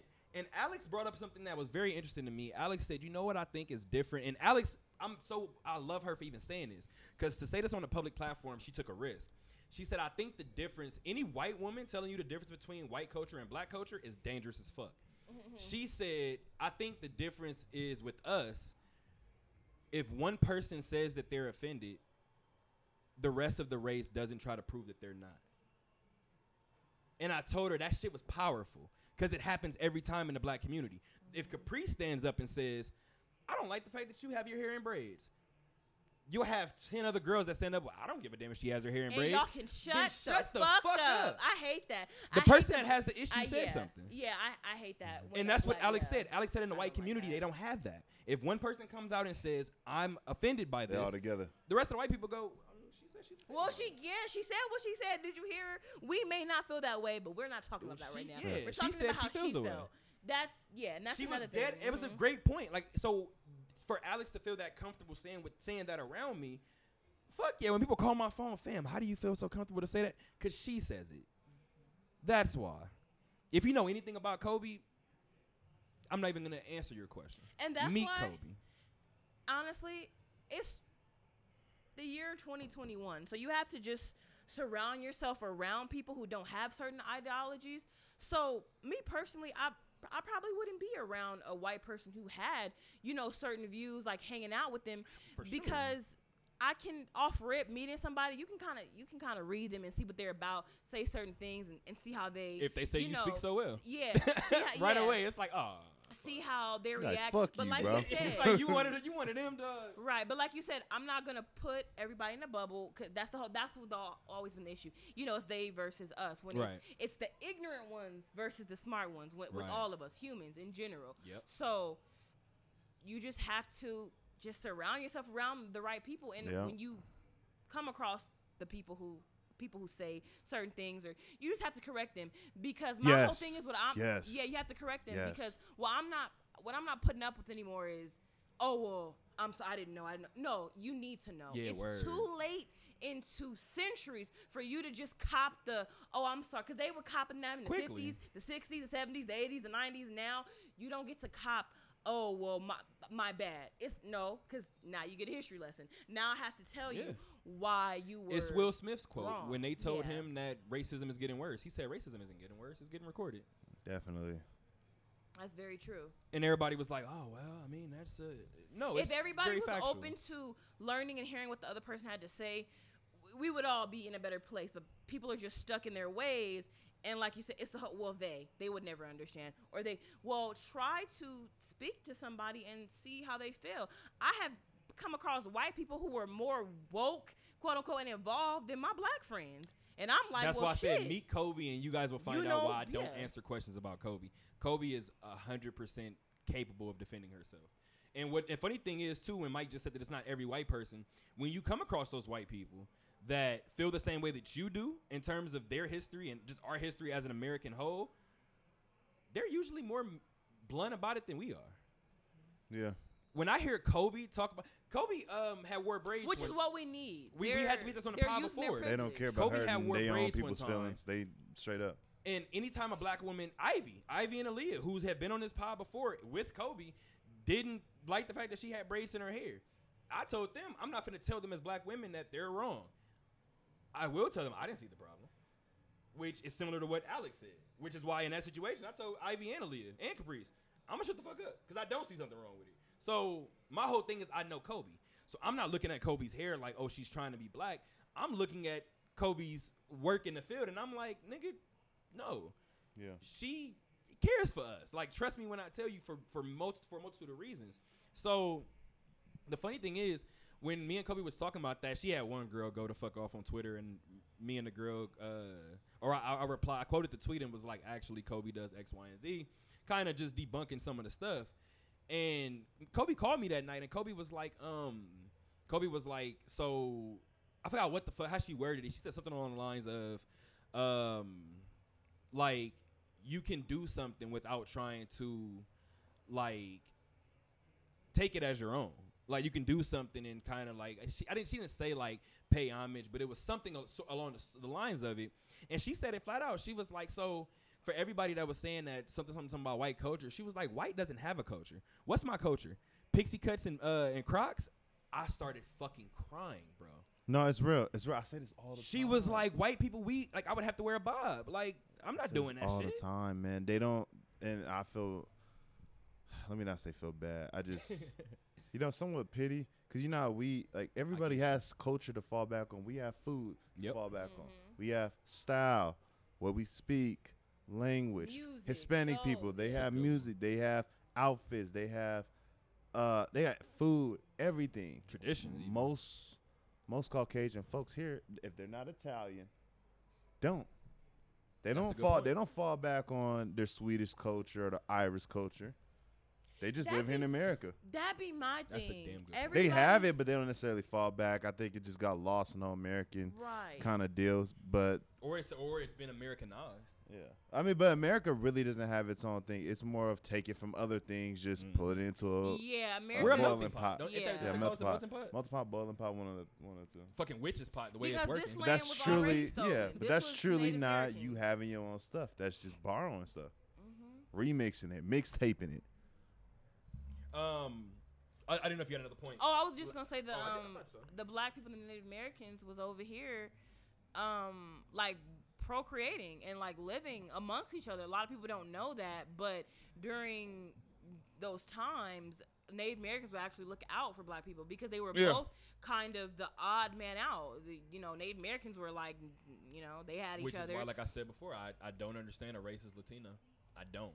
Because if you looking at you get rid of us, and I'm like, we working to get rid of y'all, and what's left? well, and so that's why I'm just like, why are we fighting? and it's not shade or disrespect, but it's it's because they're white passing. A lot of Hispanics, Hmm. they look a certain way, their family looks a certain way, and if they don't do any culture things at home, they're not. You got a lot of Hispanics who they don't speak Spanish. Uh, nothing against them, but they don't speak Spanish. They mom ain't home making a bunch of you know cultural meals. It's it's not.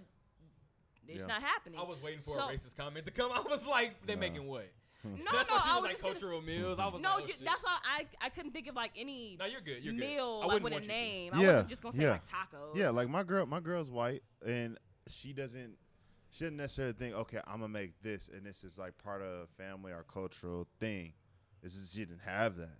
right. Or like this is a cultural outfit. Like this is for my culture. She doesn't like. She may have it, like you know, of course, through finding ancestry, what you are or whatnot. But it's not like it was passed down through the family. It's not like Hmm.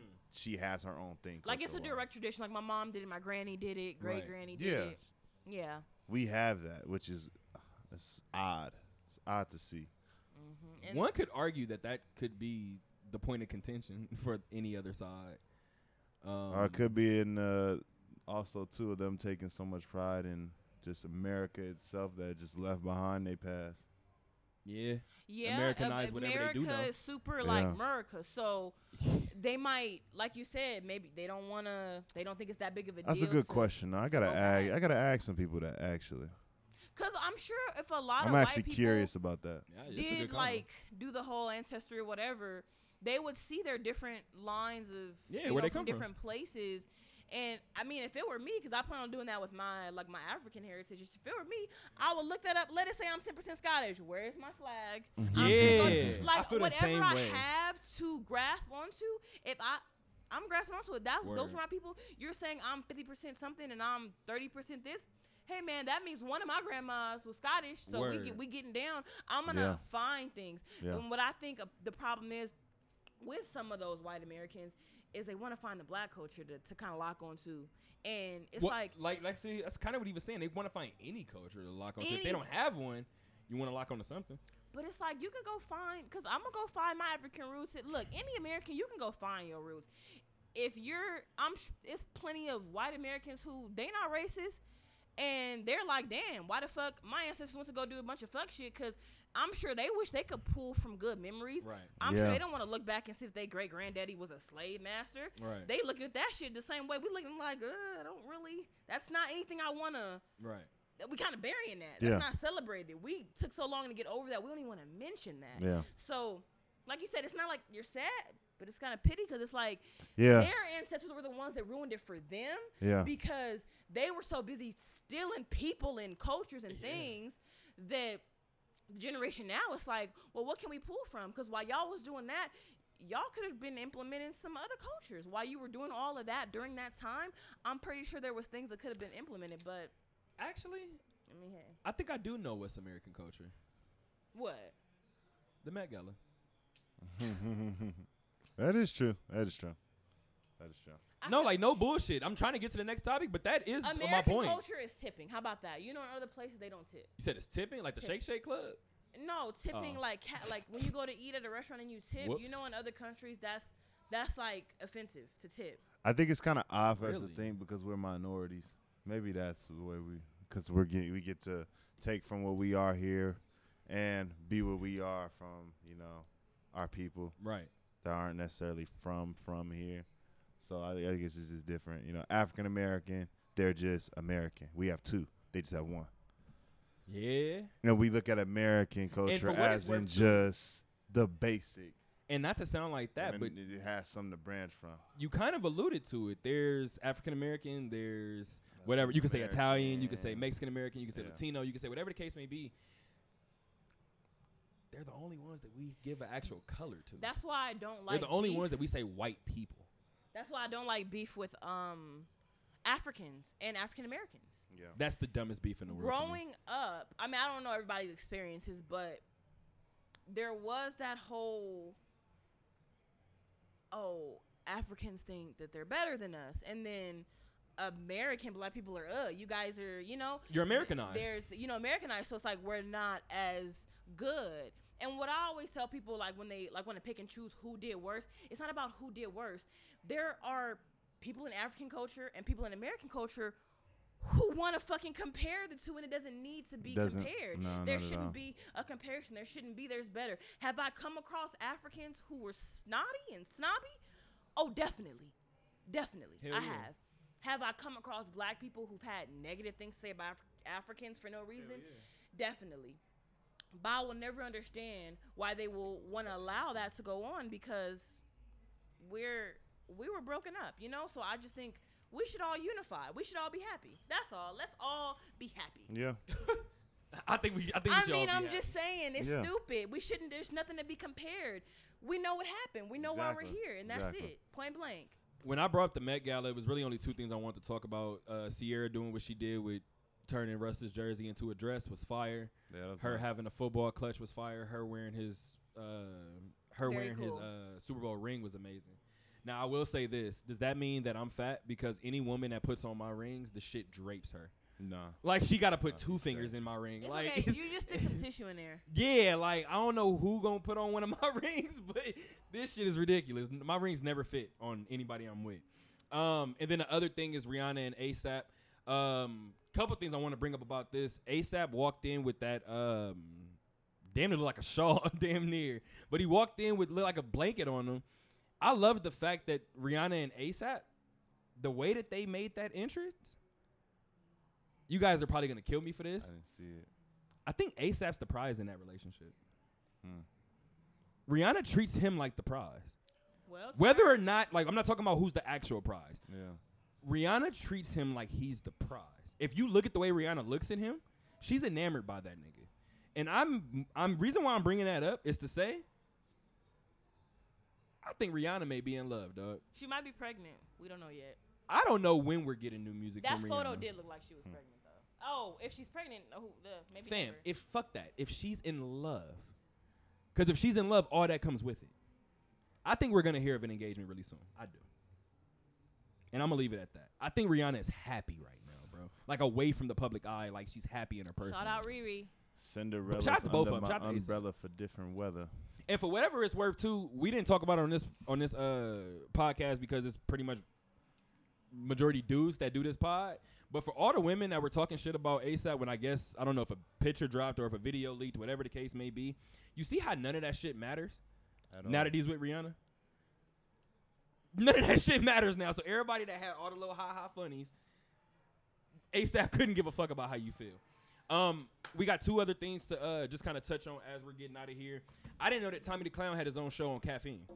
I don't watch TV, and I love you, Tommy, but I probably won't watch the show. I'm just not like if I catch it, I catch it, but I, I'm not really big into TV. To still see Tommy the Clown doing what he's doing for the community and taking it wider scale. It's to the point to where I really thought Tommy was my uncle. Tommy was Tommy literally popped up at four straight birthday parties, and then we did Battle Zone two years after that. So for my six of my seven or seven of my uh, ten years, my first ten years, I spent my birthday with Tommy the Clown. So shout out to him. And um, I guess this is the perfect time to slowly get out of here and let this play. because last thing I want to talk about, it's not a serious topic, guys. I promise. Steve came back from Blues Clues. Yeah. He said he was proud of us, guys. He said he was sorry for leaving, guys. I'm not gonna hold you for all the jokes about closure with relationships. I cared about that shit more That than my ex dope. That was dope, though. That was dope. It was dope. I didn't Nah, cry like the rest of y'all. I ain't crying nothing, but it was dope. But I definitely saw it. It was like that's dope. I respected it. Are we gonna address the elephant in the room? Do we think that he went to college back then? Hell no. He said, "I'm sick of this shit. I'm gonna get on with my life." He saw his brother and said, "Fam, you like this shit? You want to do this shit? You can have this shit." He got, he got he was sick of this shit. He was sick of Blue. He was sick of these kids. I want to live my life and be. An Yeah, adult. definition of I fuck want to be these an kids. adult now. Definition of fuck these kids. hey man, I'm happy that we got that last topic out while the song was introing. Who got a better voice, John Legend or CeeLo? We'll talk about it later. Don't worry about it. CeeLo. I think CeeLo's the answer. hey, we'll talk about it later, guys. Sorry, gotta go CeeLo. Ross and CeeLo, Tears of Joy, episode 45. Until next time, guys. Looking in the mirror, but I don't see much.